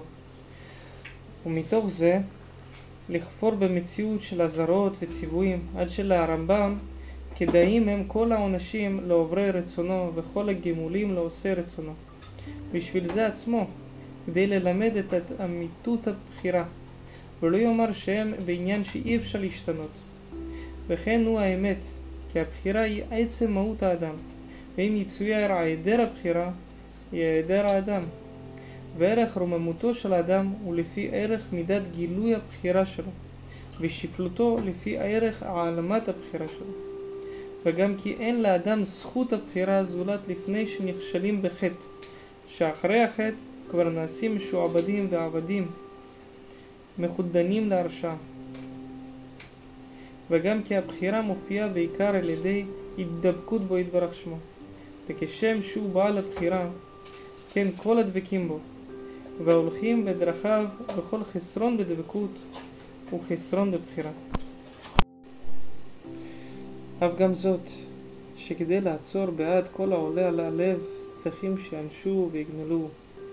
יש בזה עניין נכבד ונפלא, שראוי לדעת אותו ולהבינו, כי לכתחילה וראשית היצירה הוגבה כך מאת היוצר ברוך הוא, שכדי להפיק מגמתו עליונה בעצם היצירה והתכלית המוכוון מאיתו בזה. ישנם שני דרכים, או על ידי קיום כל התורה, פיקודיה, חוקיה ומצוותיה, או אם חס וחלילה יתגבר היצר ולא יהיו במצב הנכון, כי אז יוצרפו ויבחנו באש מצרף על ידי העונשים לכל חומריהם, כללותיהם ופרטיהם. וגם העונש אינו דרך נקמה, אלא שגם הוא מצרף ומזקק והביא לידי התכלית המכוון אליו. ומכאן העניין שלא יידח ממנו נידח, והוא מה שאמר רבי יוחנן בן זכאי. ולא עוד, אלא שיש לפניי שתי דרכים, אחד לגן עדן ואחד לגיהנום. ואיני יודע באיזה דרך מוליכין אותי. הוא מושך שם דרך לתפתי ערוך, אלא שבאמת גם מהגיהנום יבוא המבוקש אחרי הסבל הנורא, הצירוף והזיקוק. ועתיד הקדוש ברוך הוא לעשות מחול לצדיקים בתוך טבורו של גיהנום. וגם זה דרך לפניו יתברך שמו. אבל אני אינני יודע באיזה דרך מוליכים אותי.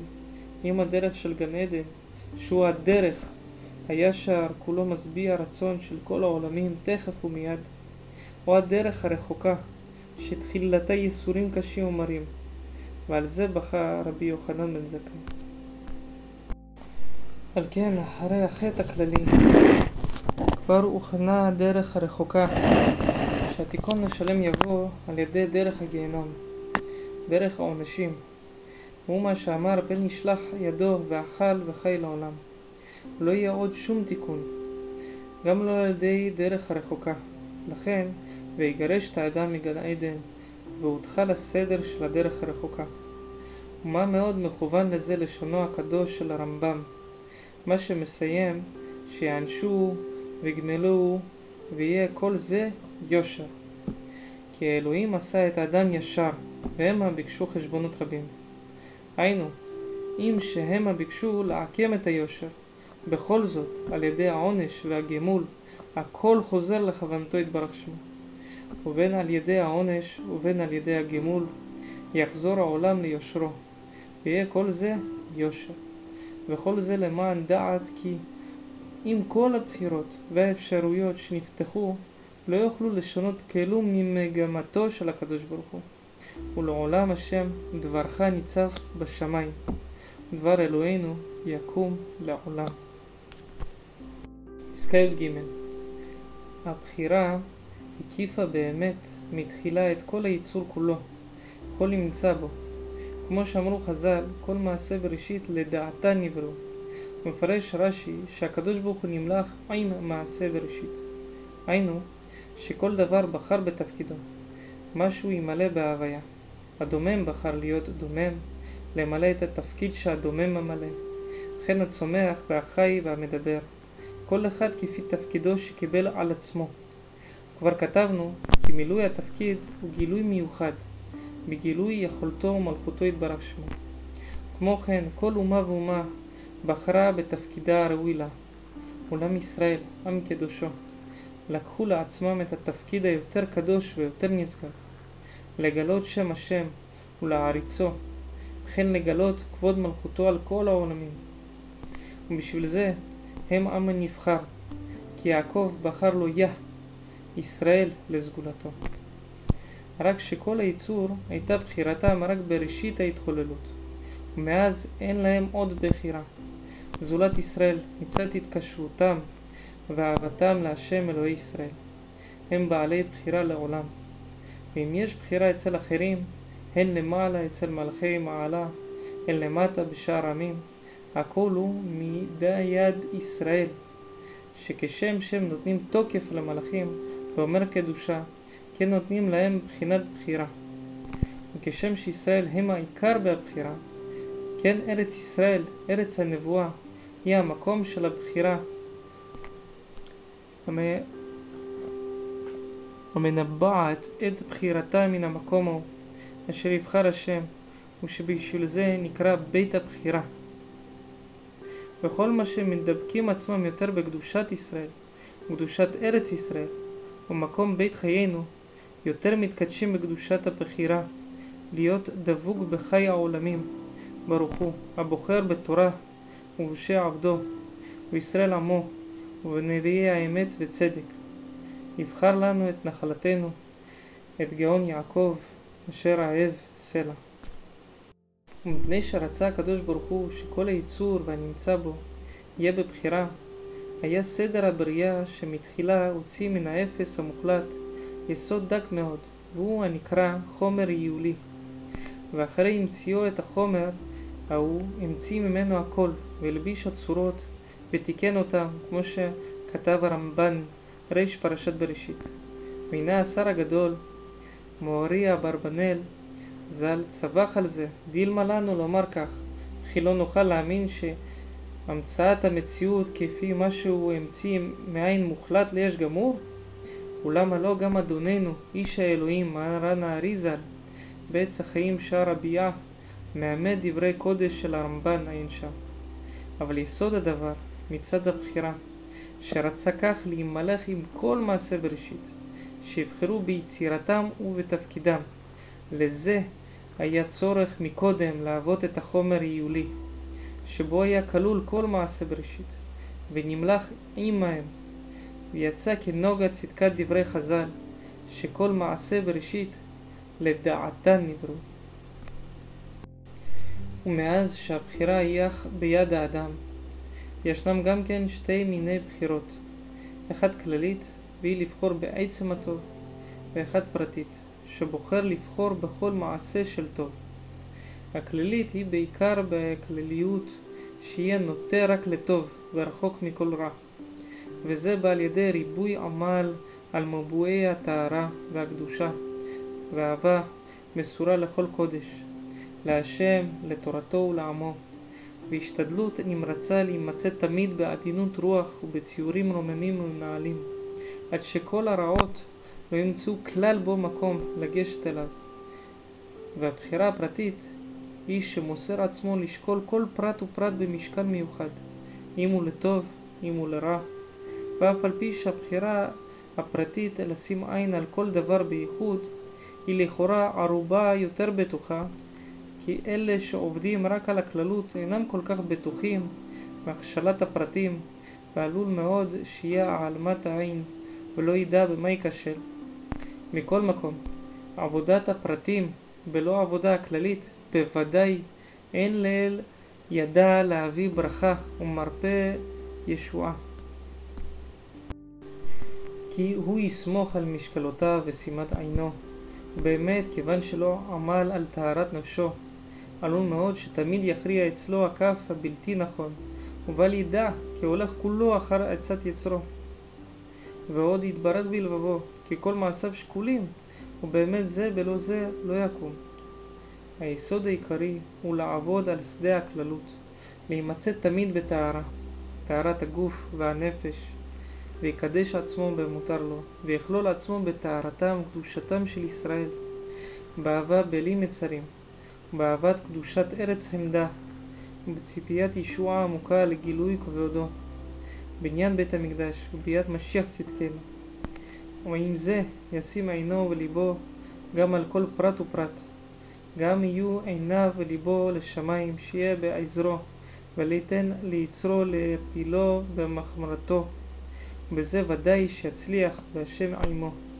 בייחוד מי שכבר נכשל בחטאים, הוא שב אל השם, שעליו החובה ביותר לשמור על שתי הבחירות, לתקן נפשו בכלל, להוציאה מטומאתה ולטהרה, וגם העיון הפרטי על כל פרט. כי הבעל תשובה, אם הוא לא יתאמץ לתאר נפשו בכללות, ויסמוך רק על עבודת עיון הפרטים, בוודאי שהטומאה שבנפשו תטעהו תמיד. ועל כן הרמב"ם כאן בדברו על עניין הבחירה שהיא בכוחו של האדם אומר ואחר שעניין כן ראוי לאדם להתאונן ולבכות על מה שעשה מן החטאים והעבירות אחר שפשע ברצונו ואומר מה יתאונן אדם חי גבר על חטאיו וכו' כי כמו שפשענו וכו' כי כמו שפשענו בבחירתנו כן עלינו לשוב ממעשינו הרעים ואומר נשא לבבינו אל כפיים אל אל בשמיים. ומהי ואומר? אלא להדריכנו שזקוקים לשתי פעולות בחיריות להתגבר על החטאים זהו הבחירה של לשקול כל פרט ופרט וגם לישא לבבינו אל כפיים אל אל בשמיים היא הבחירה של הכלל להיחלץ מכל מסגר להיטהר ולהתקדש למען יהיה עינו וליבו פונים אל השם אל אל בשמיים.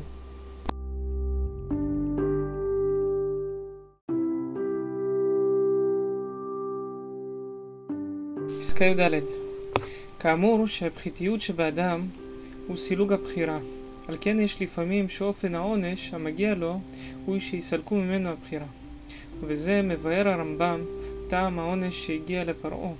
הגם כי הכבדת ליבו בא מאת השם, ועל פי רוב בא זה לעונש על מה שבוגדים בבחירה העליונה, ובבחירת עם קודשו, או בבחירת מלכות בית דוד, או בבחירת מקום המקדש, בארץ הקודש, שעל סילוג בחירות אלו בא העונש שתסולק מאיתו הבחירה.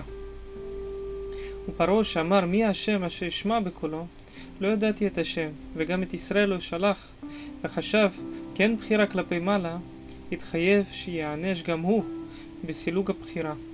וכן כל שנענשו בעונש זה, היו בעבור שפגמו בדברים שחותם הבחירה עליהם. והנה דברים אלו כתבם הרמב"ם גם ביד החזקה, פרק ו' מהלכות תשובה הלכה ג' וזה לשונו, ואפשר שיחטא אדם חטא גדול או חטאים רבים עד שייתן הדין לפני דיין האמת, שיהיה הפירעון מזה שחטא על החטאים אלו שעשה ברצונו ומדעתו שמונעים ממנו התשובה ואין מניחים לו רשות לשוב מרשעו כדי שיעמוד ויעבד בחטאו שעשה וכו'. לפיכך כתוב בתורה ואני אחזק את לב פרעה וכו'. וכן סיחון לפי העוונות שהיו לו נתחייב למונעו מן התשובה שנאמר כי הקשה השם אלוהיך את רוחו ואימץ את לבבו. וכן הכנענים לפי תועבותיהן מנע מהן התשובה עד שעשו מלחמה שנאמר כי מאת השם הייתה לחזק את ליבם לקראת המלחמה עם ישראל למען אחרימם. וכן ישראל בימי אליהו לפי שהרבו לפשוע מנע מאותם המרבים לפשוע תשובה שנאמר ואתה סיבות את ליבם אחורנית כלומר מנעת מהן התשובה עד כאן לשונו. לכאורה נראה שכלל יחד עונש מניעת התשובה לישראל כעונש מניעת התשובה לפרעה ולסיחון ולכנענים אבל באמת הבדל רב ביניהם. לא הרי מניעת התשובה לישראל אף ליחיד מישראל כהרי מניעת התשובה של העמים. והנה כיוצא בזה מצינו אצל אלישע בן אבויה ששמע בת קול שוב הבנים שובבים חוץ מאחר ואף על פי כן אבל אלה דחוקי ולשוב ראה שם בחגיגה דף ט"ו עמוד א', שאמר לו רבי מאיר, חזור בך, גם לאחרי שאמר לו מה ששמע מאחורי הפרגות. שוב הבנים שואבים חוץ מאחר, ובירושלמי שהובא בתוספות שם, אמר רבי מאיר, דומה שנפטר מתוך תשובה. והעניין הוא, על פי הביאור של בת קול, שהנה כל הנבואה אין חוש השמועה שלנו יכול להכילו. כמו שאין בחוש השמיעה שלנו לשמוע הקול של גלגל החמה ההולך מסוף העולם ועד סופו. ואמנם יש לפעמים שיחד עם הקול יש גם קול מושב, ההולך ושב. כמו כן, עם גילויי הקולות יש גם קול מושב, והוא הוא הבת קול. ובת קול זה ההולך ומכריז שובו בנים שובבים. עניינו הערה הבאה מלמעלה. היות שיצרו של אדם מתגבר עליו בכל יום, ואלמלא הקדוש ברוך הוא עוזרו, אין יכול לו. וההערה של העזרה היא-היא השלוחה דרך הצינור של הבת קול המכניס אורה של תשובה לכל הרוצה לשוב ולהתגבר על יצרו. והוא מה ששמע אלישע בן אבויה. כי לא אין נותנים עזרה מן השמיים, ואינה בת קול מכוונת אליו. אבל אם בכל זאת היה מגביר את רצונו, היה יכול להטות את העזרה גם אליו. ואך דבר זה הוא רק למי ששורשו מישראל, זרע אברהם, עבדו, בני יעקב בחיריו, שבין כך ובין כך קרויים בנים. דהילכתא בזה כרבי מאיר ולא כרבי יהודה שאומר שבזמן שאין עושים רצונו של מקום קרויים עבדים כמו שכתב הרשב"א בתשובה דקראי מסייע לרבי מאיר ואם כן בכלל בני יעקב בחיריו הוא גם אלו שאינם עושים רצונו של מקום. ואף על פי כן הם בחיריו. בהיות כן, אין שום ספק כי לא תוכל להסתלק מעם הבחירה לגמרי. וכשם שהם נבחרו להיות לו לעם סגולה, כן הם תמיד בעלי בחירה. וגם בזמן שהגיע עונשם להיות נטולי בחירה, אין הבחירה מסתלקת מהם לגמרי, אלא שהיא אצלם בהחווה ובהסתר, ובפנימיות לבבם עוד עורקי הבחירה חיים וקיימים, ואינה דומה כלל נטילת הבחירה מפרעה ומסיחון ומהכנענים לנטילת הבחירה של ישראל. לכן אמר אליהו, ואתה הסבות את ליבם אחורנית. לא שנוטל ליבם, אלא שהוסב ליבם. שלא היה ליבם אצלם כל כך בפילוש ובגלוי. וישמח ישראל בגורל קודשם זה, כי גם אחרי כל הירידות וההשתקעות בבוץ החלאה, אל למו להתייאש, ולומר כי מנועה מהם התשובה, ואין להם עוד תרופה חס וחלילה. כי לא כשאר העמים חלקם. ואם אצל שאר העמים מניעת התשובה היא מניעה בהחלט, ומעמידים להם עיכובים שלא ישובו בתשובה. אצל ישראל הוא רק שאינם נותנים להם עזרה וסיוע. וגם זה, אף אם מונעים אותם מבחוץ, דוחפים אותם מבפנים. כי לא יחפוץ במות המת, כי אם בשובו מדרכיו וחיה. וזה נאמר בישראל שהשכינה ממתנת ומצפה מתי ישוב. ושלוש פעמים בכל יום, ויום בת קול מנעמת כיונה ואומרת אוי לבנים שעוון, שבעוונותיהם החרבתי את ביתי, ושרפתי את היכלי, והגליתים לבין האומות.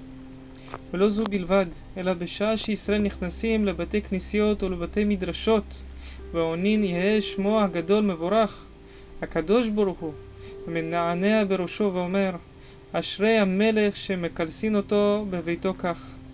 מה לו לאב שהגלה את בניו, ואוי להם לבנים שגלו מעל שולחן אביהם. הרי שגם בהיותם בחטאם הקדוש ברוך הוא מגעגע אליהם, והגעגועים והכיסופים האלו אי אפשר שלא יכו שורש בלב הבנים שישובו אל השם בתשובה, מאהבה, ושגם הם יחשפו וגם תכלה נפשם אל השם אביהם שבשמיים. ועליהם נאמר כי שמש ומגן השם אלוהים, חן וכבוד ייתן השם, לא ימנע טוב להולכים בתמים. צדקתך כהרי אל משפטיך תהום רבה, אדם ובהמה תושיע השם. פסקת ט"ו אף גם זאת, אינה דומה כלל תשובתם של העמים לתשובתם של ישראל. תשובתם של העמים אינה אלא בבחינת הפרת בעל דמיגז גייז, ותשובתם של ישראל היא בבחינת חכם עוקר הנדר מעיקרו. ואפילו אם רק שבים מהירה, כי כן המבוקש מישראל שינחמו על מעשיהם, ולא רק שיעזבו מעשיהם. והוא שבישראל עיקר מגדרי התשובה של התורה שיהיה חרטה על העבר וגם קבלה לאבא. ולמה צריכים שניהם? ומדוע לא די הקבלה לאבא לבד? כי יסוד התשובה של התורה הוא שיבוא בזה גם עקירה למפרע מעיקרו. משאין כן אצל שאר עמים, אף שצריכים לשוב, די במה שימנעו מלחתום מכאן ולהבא. כי בין כך ובין כך אין בתשובתם מזור על הקודם, ואין לה מעקירה מעיקרו. ולכן כל תשובתם היא רק מיראת העונש. לא תצויר בהם תשובה יותר נעלה מתשובה מחמת עונש. והעניין כי אצל העמים אין עבר כלל, ומה שעבר אין. וכלכלתם זו היא גם תקנתם, שיש בכוח אחד מהמונם להתגייר ולהיות כקטן שנולד. כן העבר פועל עליהם. לא כן בישראל, שאף על פי שחטא, ישראל הוא, מפני שיש להם גם עבר, והעבר אינו עובר מן העולם. כבר העיר מזה רבנו המהר"ל, זכותו יגן עלינו בספריו. מזה הטעם לא מצינו בבני נוח גדרי תשובה, אף בדברים שהם מוזרים עליהם, כמו גדרי התשובה, שחייבים בהם ישראל על פי התורה.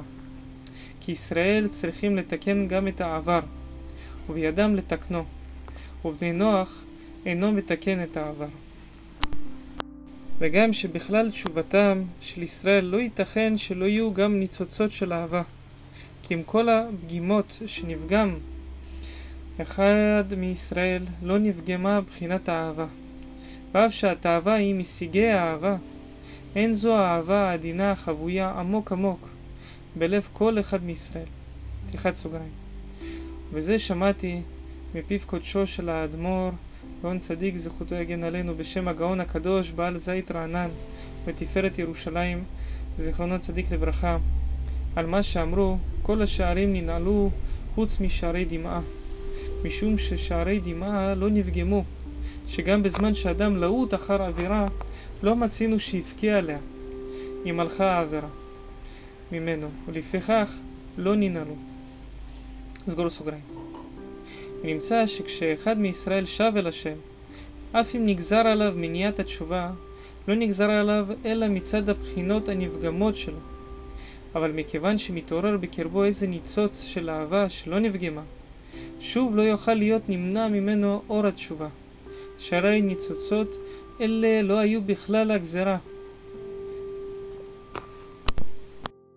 והוא עניין שנאמר על עושי תשובה שהקדוש ברוך הוא חותר לו חתירה מתחת כיסא כבודו. לפי שניצוצי האהבה שלא נכבו בשום אחד מישראל, גלויים וידועים רק לכבודו יתברך שמו בלבד. לכן מאותו המקום שהאהבה שם חבויה, משם חותר לו חתירה ומקבלו בתשובה. וזה מה שאמר שוב ישראל עד השם אלוהיך. וברמב"ם, פרק ז' מתשובה, הלכה ו', גדולה תשובה שמקרבת את האדם לשכינה, שנאמר, שוב ישראל עד השם אלוהיך. ונאמר, ולא שבתם עדי נאום השם. ונאמר, אם תשוב ישראל נאום השם, אלי תשוב. כלומר, אם תחזור לתשובה, בי תדבק. התשובה מקרבת את הרחוקים. אמש היה שנוא לפני המקום, משוקץ ומרוחק, ותועבה, והיום הוא אהוב ונחמד, קרוב וידיד. וכן אתה מוצא שבלשון שהקדוש ברוך הוא מרחיק את החטאים, בא מקרב את השווים, בין יחיד בין רבים, שנאמר, והיה במקום אשר יאמר לא עמי אתם, יאמר להם בני אל חי, עיין שם. וכל זה שייך בישראל דווקא. והנה במשנה, פרק ד' של האבות, יפה שעה אחת בתשובה ובמעשים טובים בעולם הזה, מכל חיי העולם הבא. ויפה שעה אחת קורת רוח בעולם הבא, מכל חיי העולם הזה. וביאור הדבר, איך יפה שעה אחת בתשובה ומעשים טובים בעולם הזה, מכל חיי העולם הבא. וגם מה זה שאומר בתשובה. אולם הנה, אם נבוא לחקור איזה דבר, הוא שמקבלים ממנו את התענוג היותר גדול, ואשר בעבורו ידחו כל יתר התענוגים. ואין אמנם כי את תענוגי העולם הבא אשר חז"ל מעידים עליהם, שיפה שעה אחת בעולם הבא מכל חיי העולם הזה. לא ידענו מהטוב ההוא באשר איננו קרוצי חומר. בכל זאת, אחרי עיון הדק היטב, נמצא כי התענוג שמרגיש כל יוצר בעת שמגיע ליצור יצירה חדשה, הוא-הוא התענוג היותר גדול. וזה אפילו ביצירה שאין בה חידוש, של יצירת יש מאין. ויכולים אנו לשער מזה כמה גדול ונשגב הוא התענוג של יצירת יש מאין. וזה מה שאמרו במדרש רבה, שגדול מאוד היה הקורת רוח של הקדוש ברוך הוא בעת שברא עולמו, ואמר עולמי עולמי, הלוואי שתהיה מעלה חן לפניי, תמיד, כמו שאתה מעלה חן לפניי בשעה זו. וכן כל בן תורה יודע ומרגיש כי השעה יותר משובחת אצלו הוא השעה שזוכה שמתחדש לו בה דבר בתורה. והגם שהעונג ההוא אינו נמשך לזמן רב, זהו מפני שאחרי שגמר לחדש, חדל מלהיות יוצר. בוודאי, אם היה מציאות להמשיך את החידוש, בלא חידלון, לא היה גם העונג נפסק ונחדל. ולזאת מפני שהקדוש ברוך הוא חפץ בנועם עבדיו, ובניו הנאמנים, רצה להתאימם גם טעם של יוצר יש מאין. ועל כן נתן לנו את תורתו, שכוח יצירה בקרבה, כמו בראשית ברא בה את העולם. וכשאנו מדובקים בה, וקיום העולמים על ידינו, במה שאנו לומדים את התורה, נוכל לזכות לטעום ממנה גם טעם של יוצר יש מאין. וכאשר כל הכרעתה של תורה הוא בעולם הזה, ולא בשמיים היא, אין מקום לטעום טעם של יוצר יש מאין זולת פה, בעולם הזה, ששם התורה נתונה. לפי זה באמת, יפה שעה אחת בתשובה ומעשים טובים בעולם הזה מכל חיי העולם הבא. לפי שטעם עונג זה של יצירת יש מאין הוא רק בעולם הזה בלבד. כמו כן השב בתשובה באמת ובתמים, מתאימים לו טעם של יוצר. והנה באמת איכות התשובה, איך מועילה? איך אפשר להשיב מה שכבר נעשה? ומה בין זה לאוכל סם המוות? אולם לפי שמיסוד תועלת התשובה הוא שעל ידה מתחדשים ממש, כמו שקמים בתחיית המתים, והם ממש יצירה חדשה כאילו לא חטאו מעולם. ובכן, איפה נכון הדבר, שהשב באמת, מרגיש בו בתשובתו נועם של יצירה, ולפיכך הוא יפה יותר מכל חיי עולם הבא. כיוון שיסוד של התשובה הוא להתחדש ולטעום טעם של יוצר, הרי זה בוודאי מיוחד רק לישראל, שכל ישראל יש להם חלק לעולם הבא, ולא נברא העולם אלא בשביל ישראל, שנקראו ראשית, ובשביל התורה שנקראה ראשית. בגון דן נאמר יהיו לך לבדיך ואין לזרים איתך. פסקה ט"ז הבדל תהומי בין הכלל והפרט של ישראל לכלל והפרט של העמים. אצל העמים אין כלל, רק פרט, ורק מתוך קיבוץ הפרטים נעשה כלל. אצל ישראל בהפך, שאין כל פרט, והעיקר הוא הכלל, והפרטים הם חלקים היוצאים מן הכלל. בשביל זה עצמו אי אפשר ליחיד מישראל להוציא עצמו מן הכלל, שהרי אין לו מציאות פרטית, אלא שהוא נמשך מתוך הכלל הבלתי נפרד. שכן כל ישראל הם בעל נשמה אחת גדולה המאירה לכולם. אתם עשוני חטיבה אחת בעולם, אף אני אעשה אתכם חטיבה אחת בעולם. היינו שיגלה את האופי האמיתי של ישראל, שהם באמת נשמה אחת מיוחדה, מוצקה במוצק אחד. וזהו גם ההבדל שבין משפט ישראל למשפט העמים, שאצל העמים כמוהם כן עושיהם, כל משפטיהם בנויים על ניסיונות הפרט, ומוכרח שיבוא עוול במשפטם, כי אין בכוח כלל הבא מקיבוץ פרטים ומאורעות פרטיים, שיכוון לכל פרט ופרט, המתהווה ונולד מחדש. ומכאן הניגודים שנמצאים בין הכלל לפרט, בין הרבים ליחיד, בין פרט ופרט בפני עצמם. לא כן משפטי השם אמת שהם צדקו יחדיו. כי כולם מצד הכלל, ואין פרט שלא יהיה נמשך אך ממנו. על כן מוכרח שהכלל יקיף גם את הפרט, שהרי גם הוא נובע ממנו. ולכן משפטי השם נאמרו אך בשביל ישראל, שלמרות כל הניגודים החיצוניים שביניהם, הם כולם גוש מוצג אחד. ואדרבה, כל הניגודים שביניהם באים גם כן אך לרגלי הייחוד שבהם, שכל אחד נסלד מחברו מפני שהוא בקירוב עמו, וכל העמים לא יוכלו ליהנות מאורם הכללי של משפטי השם. מפני שהם אך פרטים, נבדלים זה מזה, התפרדו כל פועלי אוון, ולפיכך יש לפעמים שבדיניהם דנינן להם, וחוקי השם הם אך רק לישראל. מגיד דבריו ליעקב, חוקיו ומשפטיו לישראל, לא עשה כן לכל גוי, ומשפטים בל ידעום, והם הם חוקי חיים גם למתחייבים בדין שמרימים אותם ומתקנים אותם, שיהיו נכנסים באורו של הכלל המוצק של ישראל. ואף שהם מתחייבים מצד פרטיותם, הינם גם הם זוכים בדין מצד כלליותם. ולפיכך, לפניהם ולא לפני בית דין של גויים, גם אם הם דנים כדיננו. ומפני זה שישראל הם כלל מוצק אחד, אי אפשר להם לחטוא בבחינתם מצד הכלל. ואם נכשלים בחטא, אינו אלא מחמת צד הפרט, הנבדל, שנסתבך בהם. מצד העמים, שנתערבו סיגיהם בישראל על ידי החטא הקדום. ולכן אם נגזרה איזה גזרה על ישראל, אין בה כוונה חלילה אלא כלל המוצק, כי אם על בחינת הכלל המקובץ מפרטים. ויסוד הכוונה העליונה בזה הוא להתנער מן הפרט ומן הכלל המדומה, הבלתי מוצק, ולהיכנס באורו של הכלל המוצק.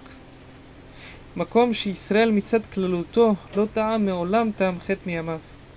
והוא מה שנאמר בתיקוני זוהר, שלעתיד יתגלה כי לשווא חשדו לישראל בחטא, והתברר כי חפים המה מכל חטא ופשע, ועליהם נאמר גמלת הוא טוב ולא רע כל ימי חייה.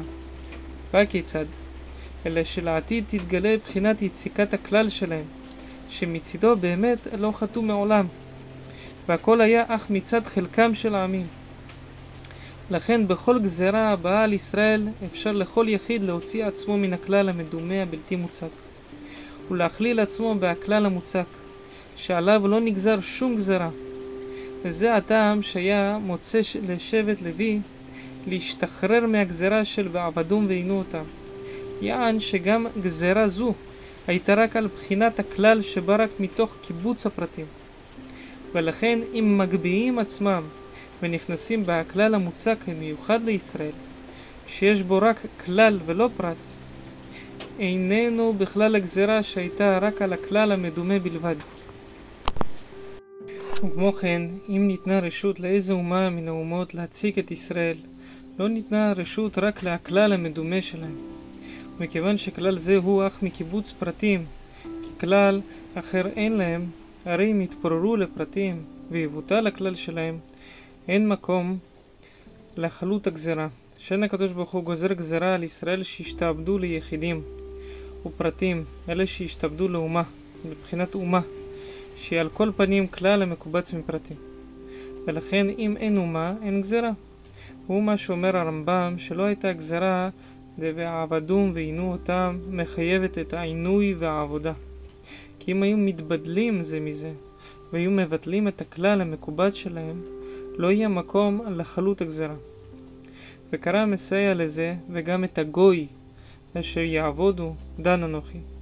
כי היה אופן להם שלא להיות לגוי, ולפיכך יבואו על עונשם. והתיישב בזה השגתו של הראב"ד, שכתב על דברי הרמב"ם אלו שהם דברי נערות. יאמר הבורא לזונים למה זנית ואני לא הזכרתיך בשם כדי שתאמר עליך גזרתי. יאמרו לו הזונים ועל מי חלה גזירתך? על אותן שלא זנו? הנה לא היא נתקיימה גזירתך, עיין שם.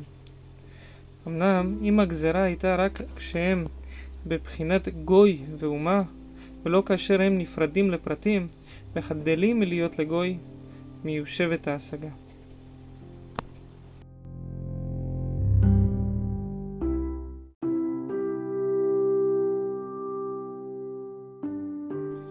פסקה י"ז ההשגה שמשיגים שיש מה שאי אפשר להשיג היא באמת השגה גדולה.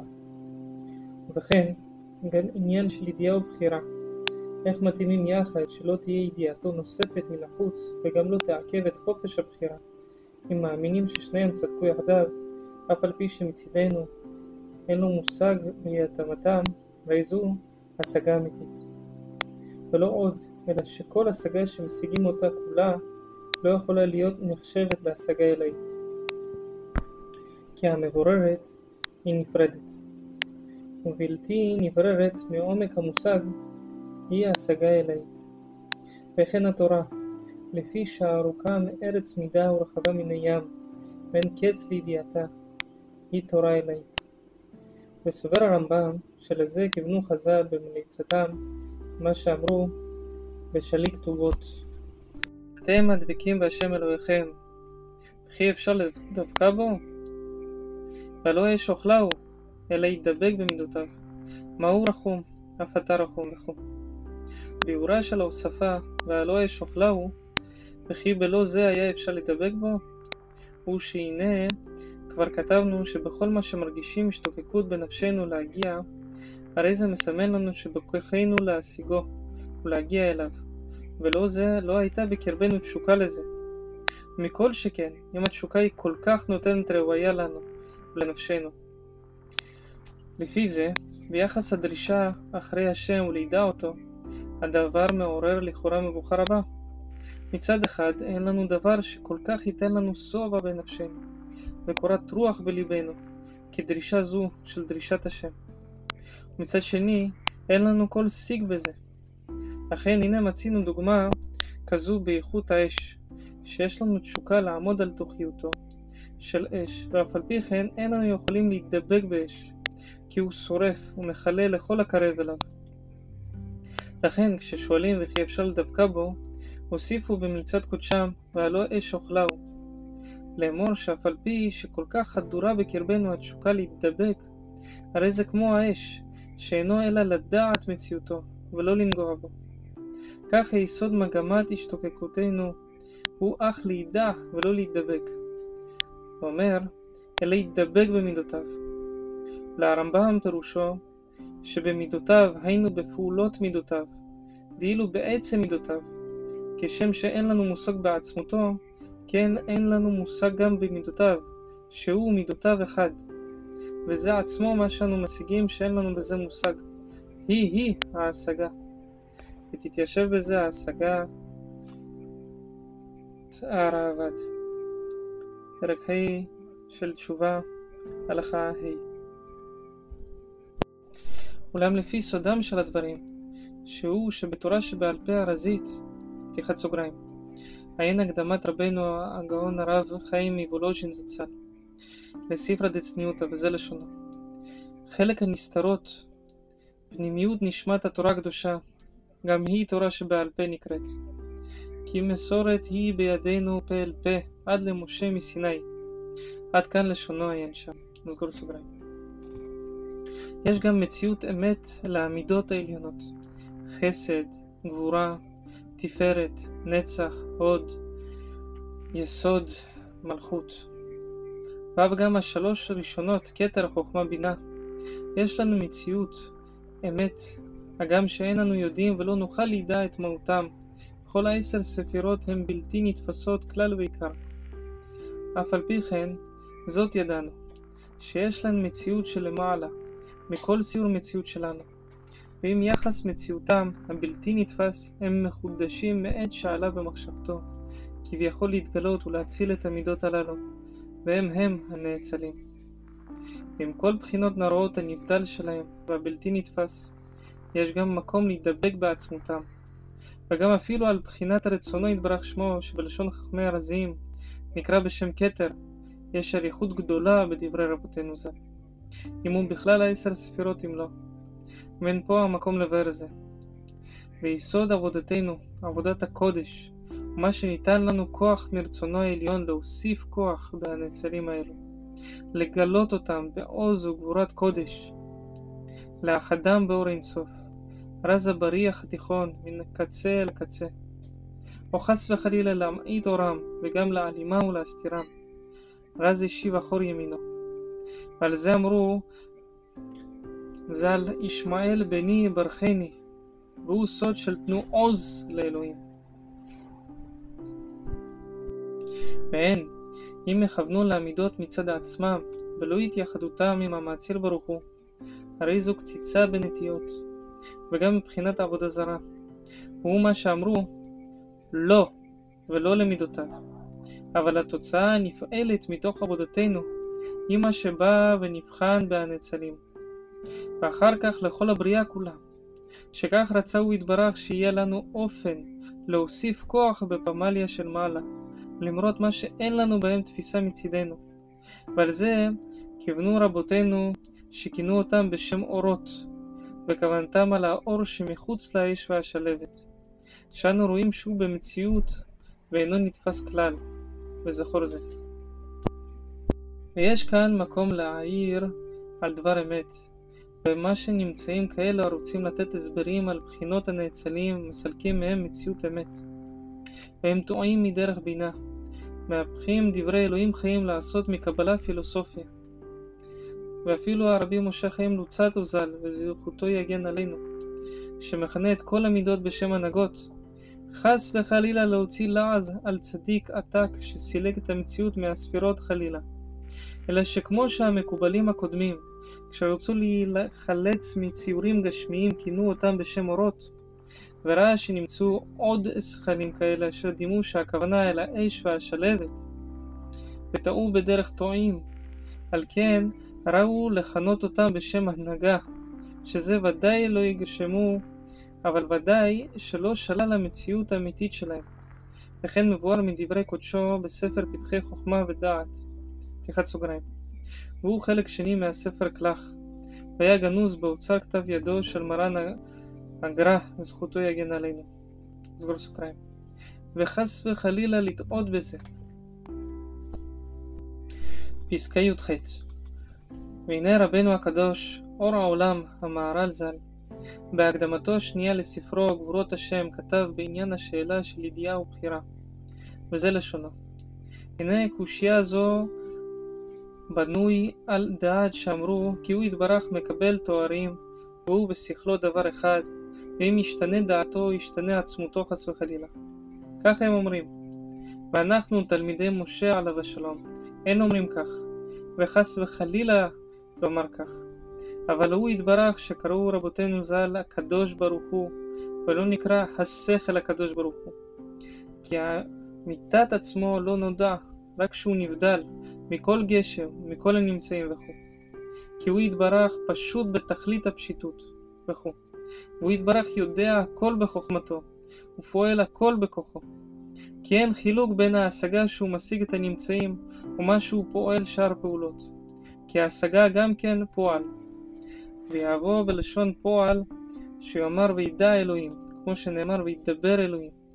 כמו שיפעל לפעמים פועל זה ולפעמים פועל אחר, הכל לפי המקבל. כך בהשגתו משיג כל דבר לפי עניין המקבל, כי אין השגה רק פועל. לכך יבוא בלשון פועל. עיין שם באורך דבריו העמוקים מאוד. ביאור דברי קודשו הוא כי כל התוארים שאנו מתארים לקדוש ברוך הוא הם כולם מבחינת פועל שיצאו ושהתעצלו ולכולם מציאות עליונה, ואף גם בחינת ספירת החוכמה והבינה. כמו כן בחינת הידיעה שאנו מייחסים למעלה הוא בחינת מציאות לעצמה, בחינת ספירת הדעת. ובכל בחינת הנבדל שלהם והבלתי תפיסה בהם יהיה התגלותם וקבלת שפע אורם ממקורם, לפי ערך ומצב התחתונים. כן גם בערך של ידיעה בבחינת מציאותה, הכל נידון לפי הערך של התחתונים, בהשגתם ובמציאותם ופעולותיהם, במחשבה, דיבור ומעשה. כמו כל הספירות שהן בבחינת עשייה לגבי המעשי הציל יתברך שמו, כמו שנאמר כולם בחוכמה עשית, כן גם בחינת הידיעה היא פעולה, בערך בעל הידיעה ברוך הוא. ומובן הדבר כי כל מה שאנו יכולים לדבר מהידיעה של מעלה, לא בבחינת המאציל בעל הידיעה אנו מדברים, שהרי הוא אינו נגדר בשום הגדרה, גם לא בשום שם תואר. דברי קודש של אליהו הנביא זכור לטוב, בפתיחתו שבראש תיקוני זוהר.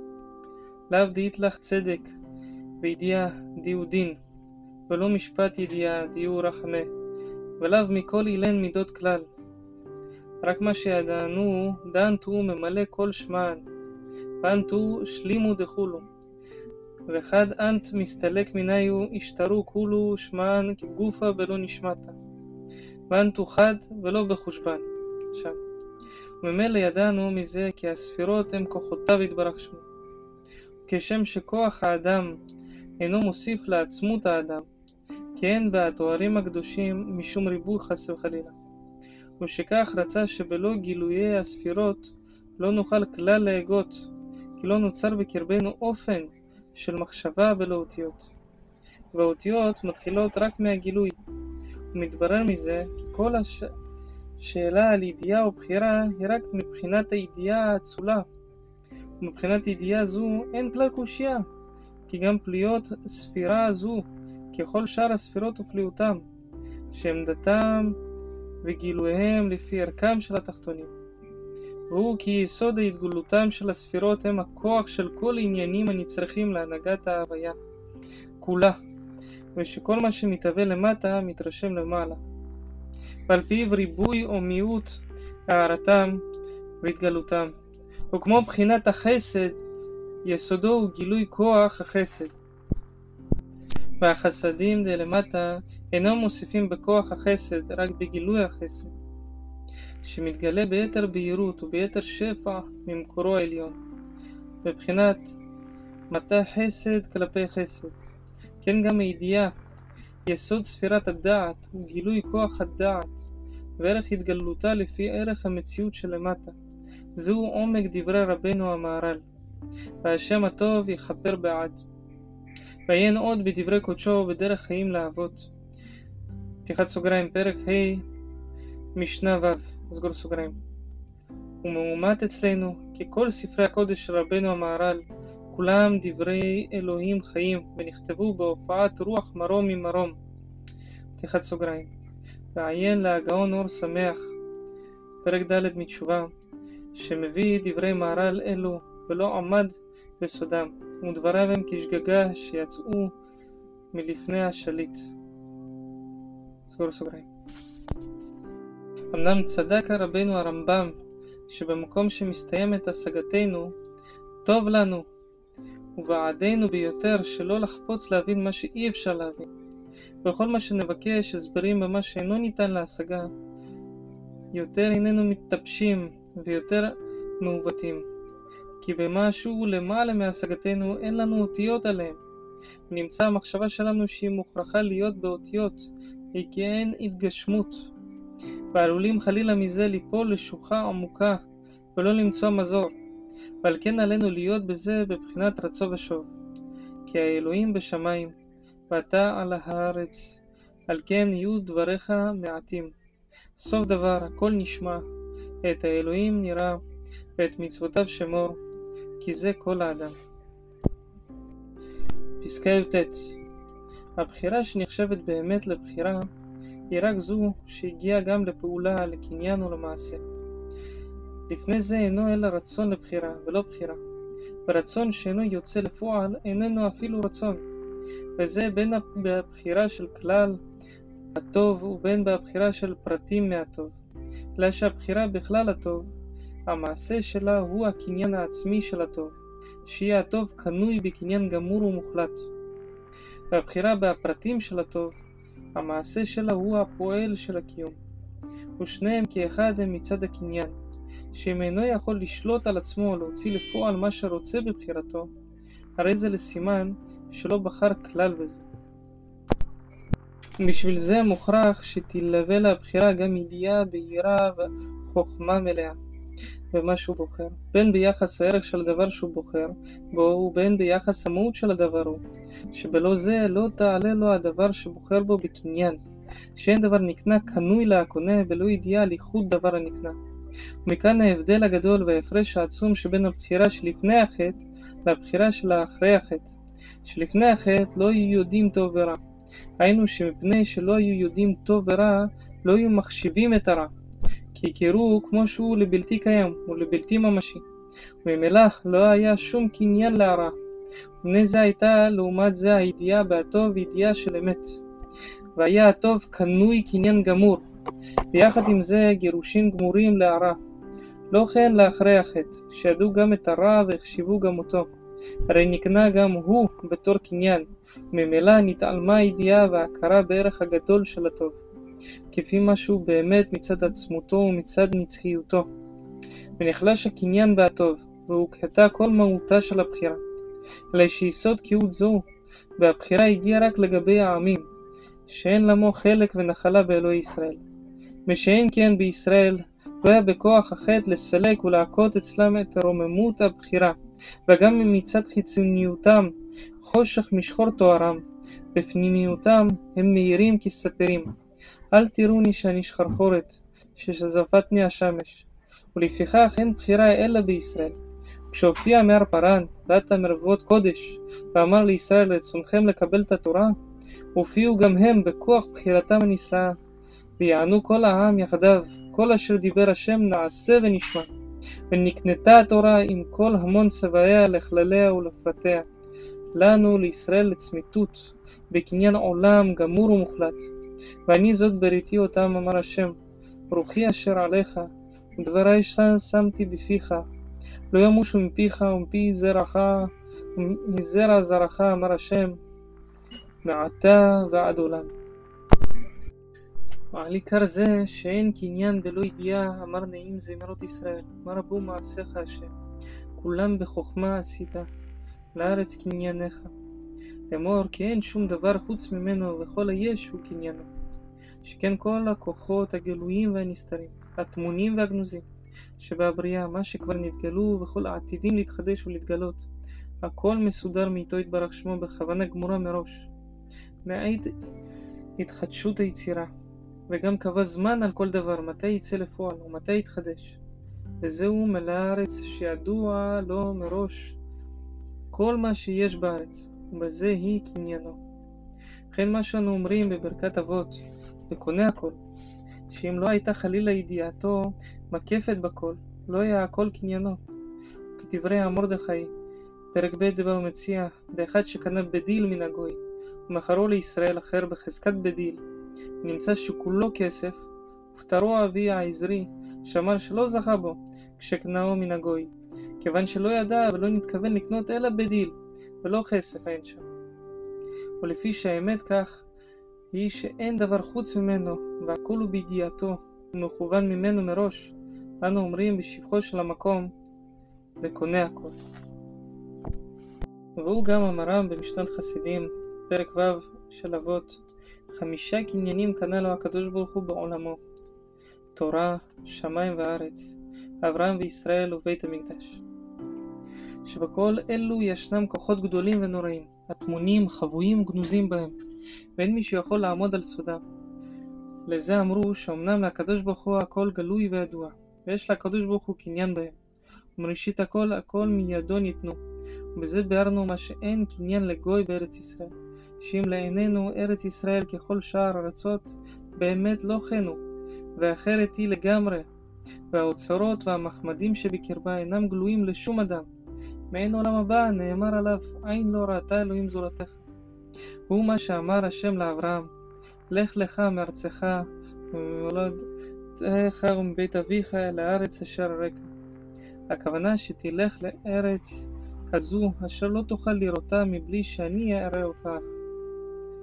כי לא מה שנראה לעין הוא מה שהיא באמת. ולראייה זו התחנן משה, עברה נא ואראה את הארץ הטובה אשר בעבר הירדן, ההר הטוב הזה ועל לבנון. לכן רק, לי, רק ישראל, זרע אברהם עבדו, יש להם מושג בארץ ישראל, וגם אם ינהו לא חזו, מזלה יאחזו. לא כן גוי, שאין לו ידיעה ומושג בארץ, לא יכול לקנות אותה יותר מאם קונה ארץ אחרת. לכן באמת לא קנה, כי אם לחפור בה שיחין ומערות, ולא לגבי הפקעת קדושתה, שלא קנה רק סתם ארץ, ולא ארץ הקודש, ארץ השם. ממוצא דברינו נעמוד על חידוש נפלא, להבין קצת ממערכת עבודת הקודש של המלאכים למעלה ומיסוד תעודתם. הנה ממדרש תנחומה, קדושים, אמרו שמלאכי השרת היו מקלסים לקדוש ברוך הוא לפני שברא את האדם, וקראו לו אלוהי ישראל. כשנברא אדם ראשון, אמרו, זה שאנו מקלסים אותך בשמו? וכו'. כיוון שביעקב אמרו לו, זה הוא, אמר להם, הן, וכו'. שנאמר ישראל אשר בך אתפאר. למדים אנו מזה שמתעודתם של המלאכים לספר מקודם מה שעתיד להתגלות. והעניין הוא שכדי להראות שכל מה שנעשה ויעשה הכל היה במחשבה, בכוונה מדויקת תחילה, נועדו המלאכים לשם זה שישיגו כל כוחות הבריאה וגבוליה, ולגלות מראש מה שיהיה בסוף. ולכן כדי לגלות לעין כל שישראל עלו במחשבה תחילה,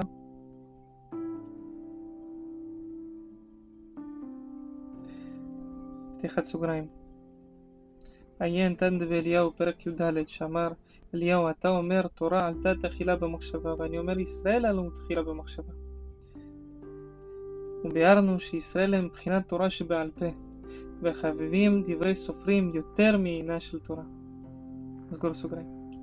על כן עוד לפני בריאת אדם הראשון, ועוד טרם קלטה בריאת שמיים וארץ, וכל צבאם, כילסו כבר המלאכים וקראו לו השם אלוהי ישראל. כמו כן, כל הכוחות הטמונים והגנוזים בהוויה, גם אלו שלא יצאו שימושם לפועל ולא באו לחידוש, כבר הם, המלאכים מספרים למעלה כל מה שיש בהוויה. וזה מה שאנו אומרים בתפילת יוצר. אל ברוך גדול דעה, הכין ופעל, זערי חמה, טוב יצר, כבוד לשמו. מאורות נתן, סביבות עוזו. פינות צבב כקדושים, רוממי שדי תמיד מספרים כבוד אל וקדושתו. והוא שאחר שברכנו יוצר אור ובורא חושך, עושה שלום ובורא את הכל, המאיר לארץ ולדרים עליה ברחמים, ובטובו מחדש בכל יום תמיד מעשה בראשית. מה רבו מעשיך השם כולם בחוכמה עשית, לארץ קנייניך, לאמור שכל מה שיש בארץ, כל הכוחות של הגילויים והגנוזים, הכל הם קניינו. אנו מאמתים את הדברים בזה שמלאכי מעלה כבר מספרים ומגידים כבוד אל וקדושתו, ואומרים בראש מה שיתגלה לעתיד, וכל הטמון והגנוז בהוויה. ואנו מסיימים תתברך השם אלוהינו על שבח מעשה ידיך. כלומר, יהי רצון שגם הכוחות הטמונים יתגלו ויצאו לאור, ויתברך וישתבח שמו עליהם. ואף על פי שנשמות הצדיקים הם למעלה מהמלאכים, מכל מקום, לעניין זה של הכרה במה שיש ובכוח הבריאה, המלאכים, לפי שהם מחיצוניות העולמות, ומשם מקומם, ואין להם חומר מבדיל, הם רואים, מכירים ויודעים יותר בכוחותיה של הבריאה. והמה ראו מעשה השם, ויספרו את מעשיו ברינך, אולם שנוגע לפנימיות העולמות. הצדיקים הם יותר פנימיים מהם, וגם לפני הבריאה השיגו מלאכי השרת שישראל יותר פנימיים מהם, וידעו להעריץ את שם אלוהי ישראל, באופן שבידיעת היש, מה רב כוחו, המלאכים יותר גדולים. אמנם במה שלמעלה מן היש, להוות את היש, ולהמשיך את כל כוחותיו לידי גילוי, בזה ישראל יותר גדולים. וגם לעתיד, ישראל יושבים לפני הקדוש ברוך הוא כתלמיד לפני רבו, ושואלים ממנו כל פרשה ופרשה, למה נכתבה. וכן הוא אומר, כי ליושבים לפניי השם יהיה סתרה לאכול, לשבעה ולמחסה עתיק. ולאחרי השרת רואים אותם ושואלים אותם, מה הורה לכם הקדוש ברוך הוא, לפי שאינם יכולים להיכנס במחיצתן. שנאמר כעת יאמר יעקב ליעקב ולישראל מה פעל אל. על פי מדבר רבה. ונגד מה שבעת יצירת האדם אמרו מה אנוש כי תזכרנו ובן אדם כי תפקידנו וגם בעת נתינת התורה אמרו תנה עודך על השמיים כי אם גודל ידיעתם בכוחות הבריאה כולה לא יכלו להכיל ולדעת בנפלאות גדולתם של ישראל ואור הגנוז בנשמתם. לעתיד יווכחו גם על זה ולא יוכלו להיכנס במחיצתם של ישראל וישאלו מהם מה הורה להם הקדוש ברוך הוא. ועתה כה אמר השם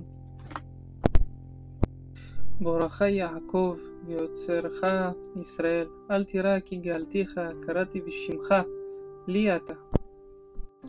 כה אמר השם גואלך קדוש ישראל אני השם אלוהיך מלמדך להועיל מדריכך בדרך תלך לו הקשבת למצוותי ויהי כנהר שלומך צדקתך כגלי הים. פסקה כ. הבחירה אשר בחר השם בעם קודשו, אשר עם קודשו בחרו בו יתברך שמו, כי יעקב בחר לו יה, ישראל לסגולתו, הם בחירות נצחיות, ולא תבוא בהם שום שינוי חלילה. אני השם לא שניתי, ואתם בני יעקב לא חיללתם. כמו השכינה שב בעת נדידותה במקומה לרגלי נדידותם של ישראל, מנדיהם ושונאיהם עומדים עליהם לבעולם, ושכינה מה אומרת? כלני מראשי, כלני מזרועי. ויהי עמהם בצרה, עמו אנוכי בצרה. שאז כל גילוייה של השכינה הם בצמצום גדול למאוד, וזיווה, הודה והדרה הם בהעלמה גדולה. וזו עילה הצרה יותר גדולה, שלא תוכל להתגלות בעוד קודשה, אדיר, יפייה ועוד מלכותה. גם אז אני השם לא שניתי. ואותו האנוכי של אנוכי השם אלוהיך אשר הוצאתיך מארץ מצרים. הוא הוא האנוכי של ואנוכי אסתר אסתיר פניי ביום ההוא. וחסדו ואמיתו יתמיד עמו לעולם מעולם ועד עולם אתה אל. אכן אתה אל מסתתר, לא ישראל מושיע.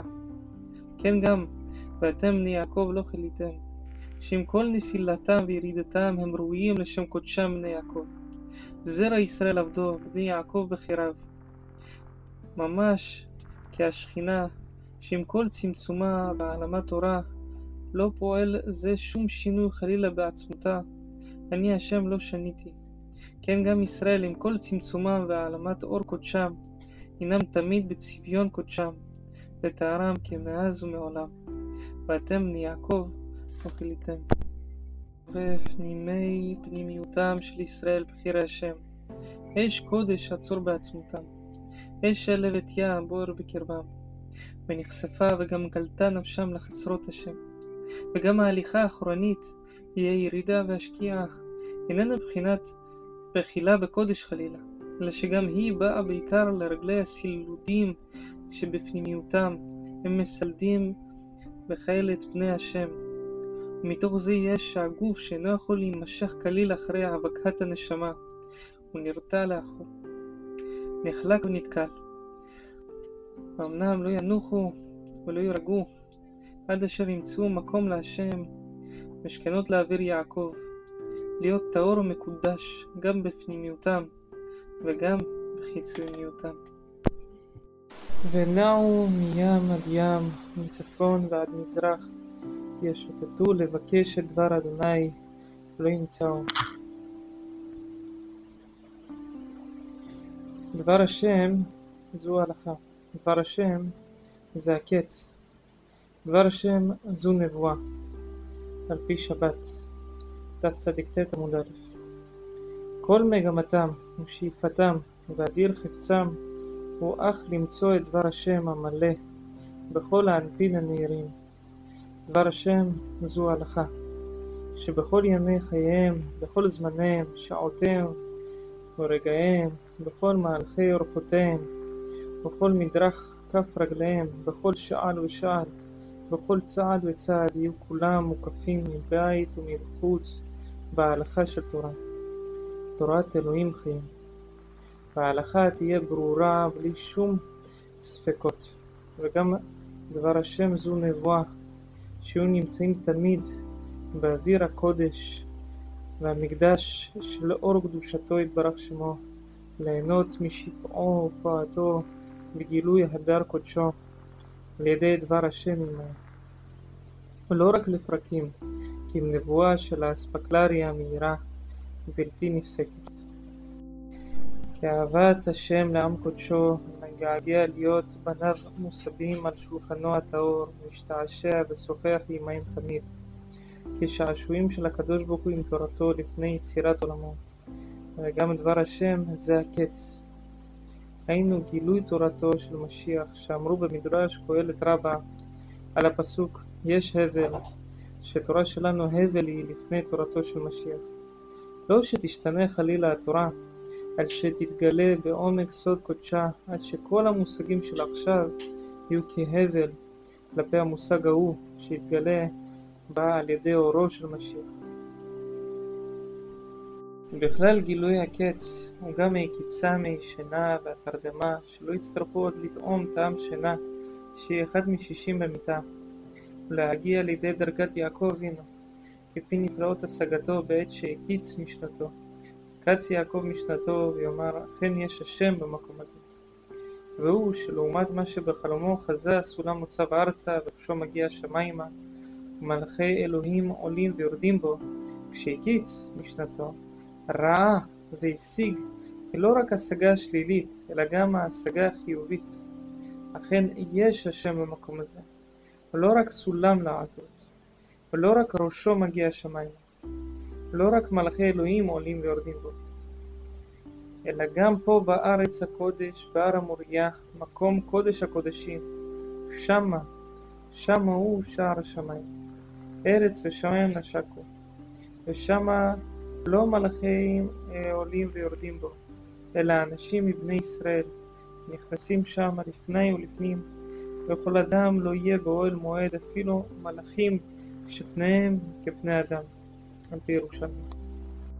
ולא נפלט היא לעמוד בזה על עמקי סודו של תקופת המעבר על בני ישראל בעקבתא דמשיחא, בצורות כל כך איומות ודלדול האומה כל כך מבהיל, שדווקא מחמת רוממות קדושתם ופניהם אל על להידבק דבקות אמת באלוהים חיים, ותוך פנימי פנימיותם הם משוטטים לבקש דבר השם, בכל נפלאות מלואו, הלכה, נבואה וגילוי הקץ, מפני זה הם מבחינת לוויים הנושאים ארון ברית השם, שמרו עליהם בתנחומה, על פי פרשת במדבר, פסקה י"ז.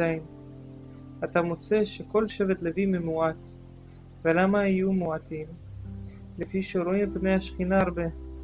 בשביל כך היו ממועטים באוהל מועד. בשעה שעלו מן הגולה ביקשו מהם ולא מצאו שהיו מועטים, שנאמר ואבינה ועם וכהנים מבני לוי לא מצאתי שם. אמר הקדוש ברוך הוא בעולם הזה על שהיו רואים את כבודי היו קלין, שנאמר כי לא יראני אדם וחי. אבל לעתיד לבוא, כשאחזור לציון, אני נגלה בכבודי על כל ישראל, ואין רואים אותי וחיים לעולם, שנאמר כי עין בעין יראו בשוב השם ציון. ולא עוד, אלא שמראין באצבע, שנאמר כי זה אלוהים אלוהינו עולם ועד, הוא ינהיגנו על מות. ואומר, ואמר ביום ההוא, הנה אלוהינו זה קיווינו לו, ויושיענו זה השם קיווינו לו, נגילה ונשמחה בישועתו.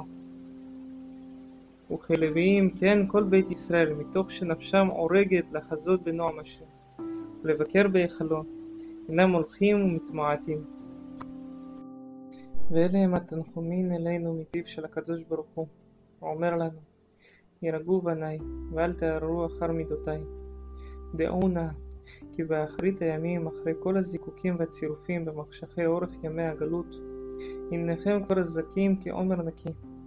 נחמו נחמימו עמי, יאמר אלוהיכם, דברו על לב ירושלים. קראו אליה, כי מלאה צבאה, כי נרצה עוונה, כי לקחה מיד השם כפליים בכל חטאותיה. אלא כי הנכם כולכם עתה במדרגתם של נדב ואביהו, שבקרבתם לפני השם וימותו.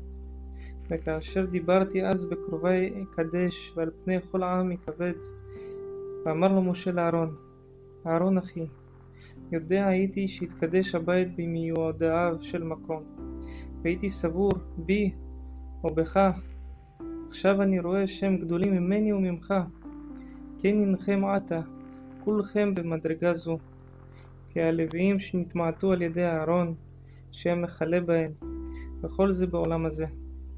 אבל בעולם הבא אתגלה לכל ישראל, ותהיו כולכם רואים אותי וחיים לעולם. וזאתי באמת נחמתנו האמיתית. בהיותנו יודעים על מה הוצאנו להיסכל ולהיהרג, על כי קלטה נפשנו לראות את מלכנו. כי בנה השם ציון, נראה בכבודו. והיה ביום ההוא ובאו העובדים בארץ אשור, והנידחים בארץ מצרים, והשתחוו להשם בהר הקודש בירושלים. כי אני השם אלוהיך, מחזיק ימיניך, ואומר לך אל תירא, אני עזרתיך. אל תראי תולעת יעקב, מתי ישראל, אני עזרתיך, נאום השם, וגואלך קדוש ישראל.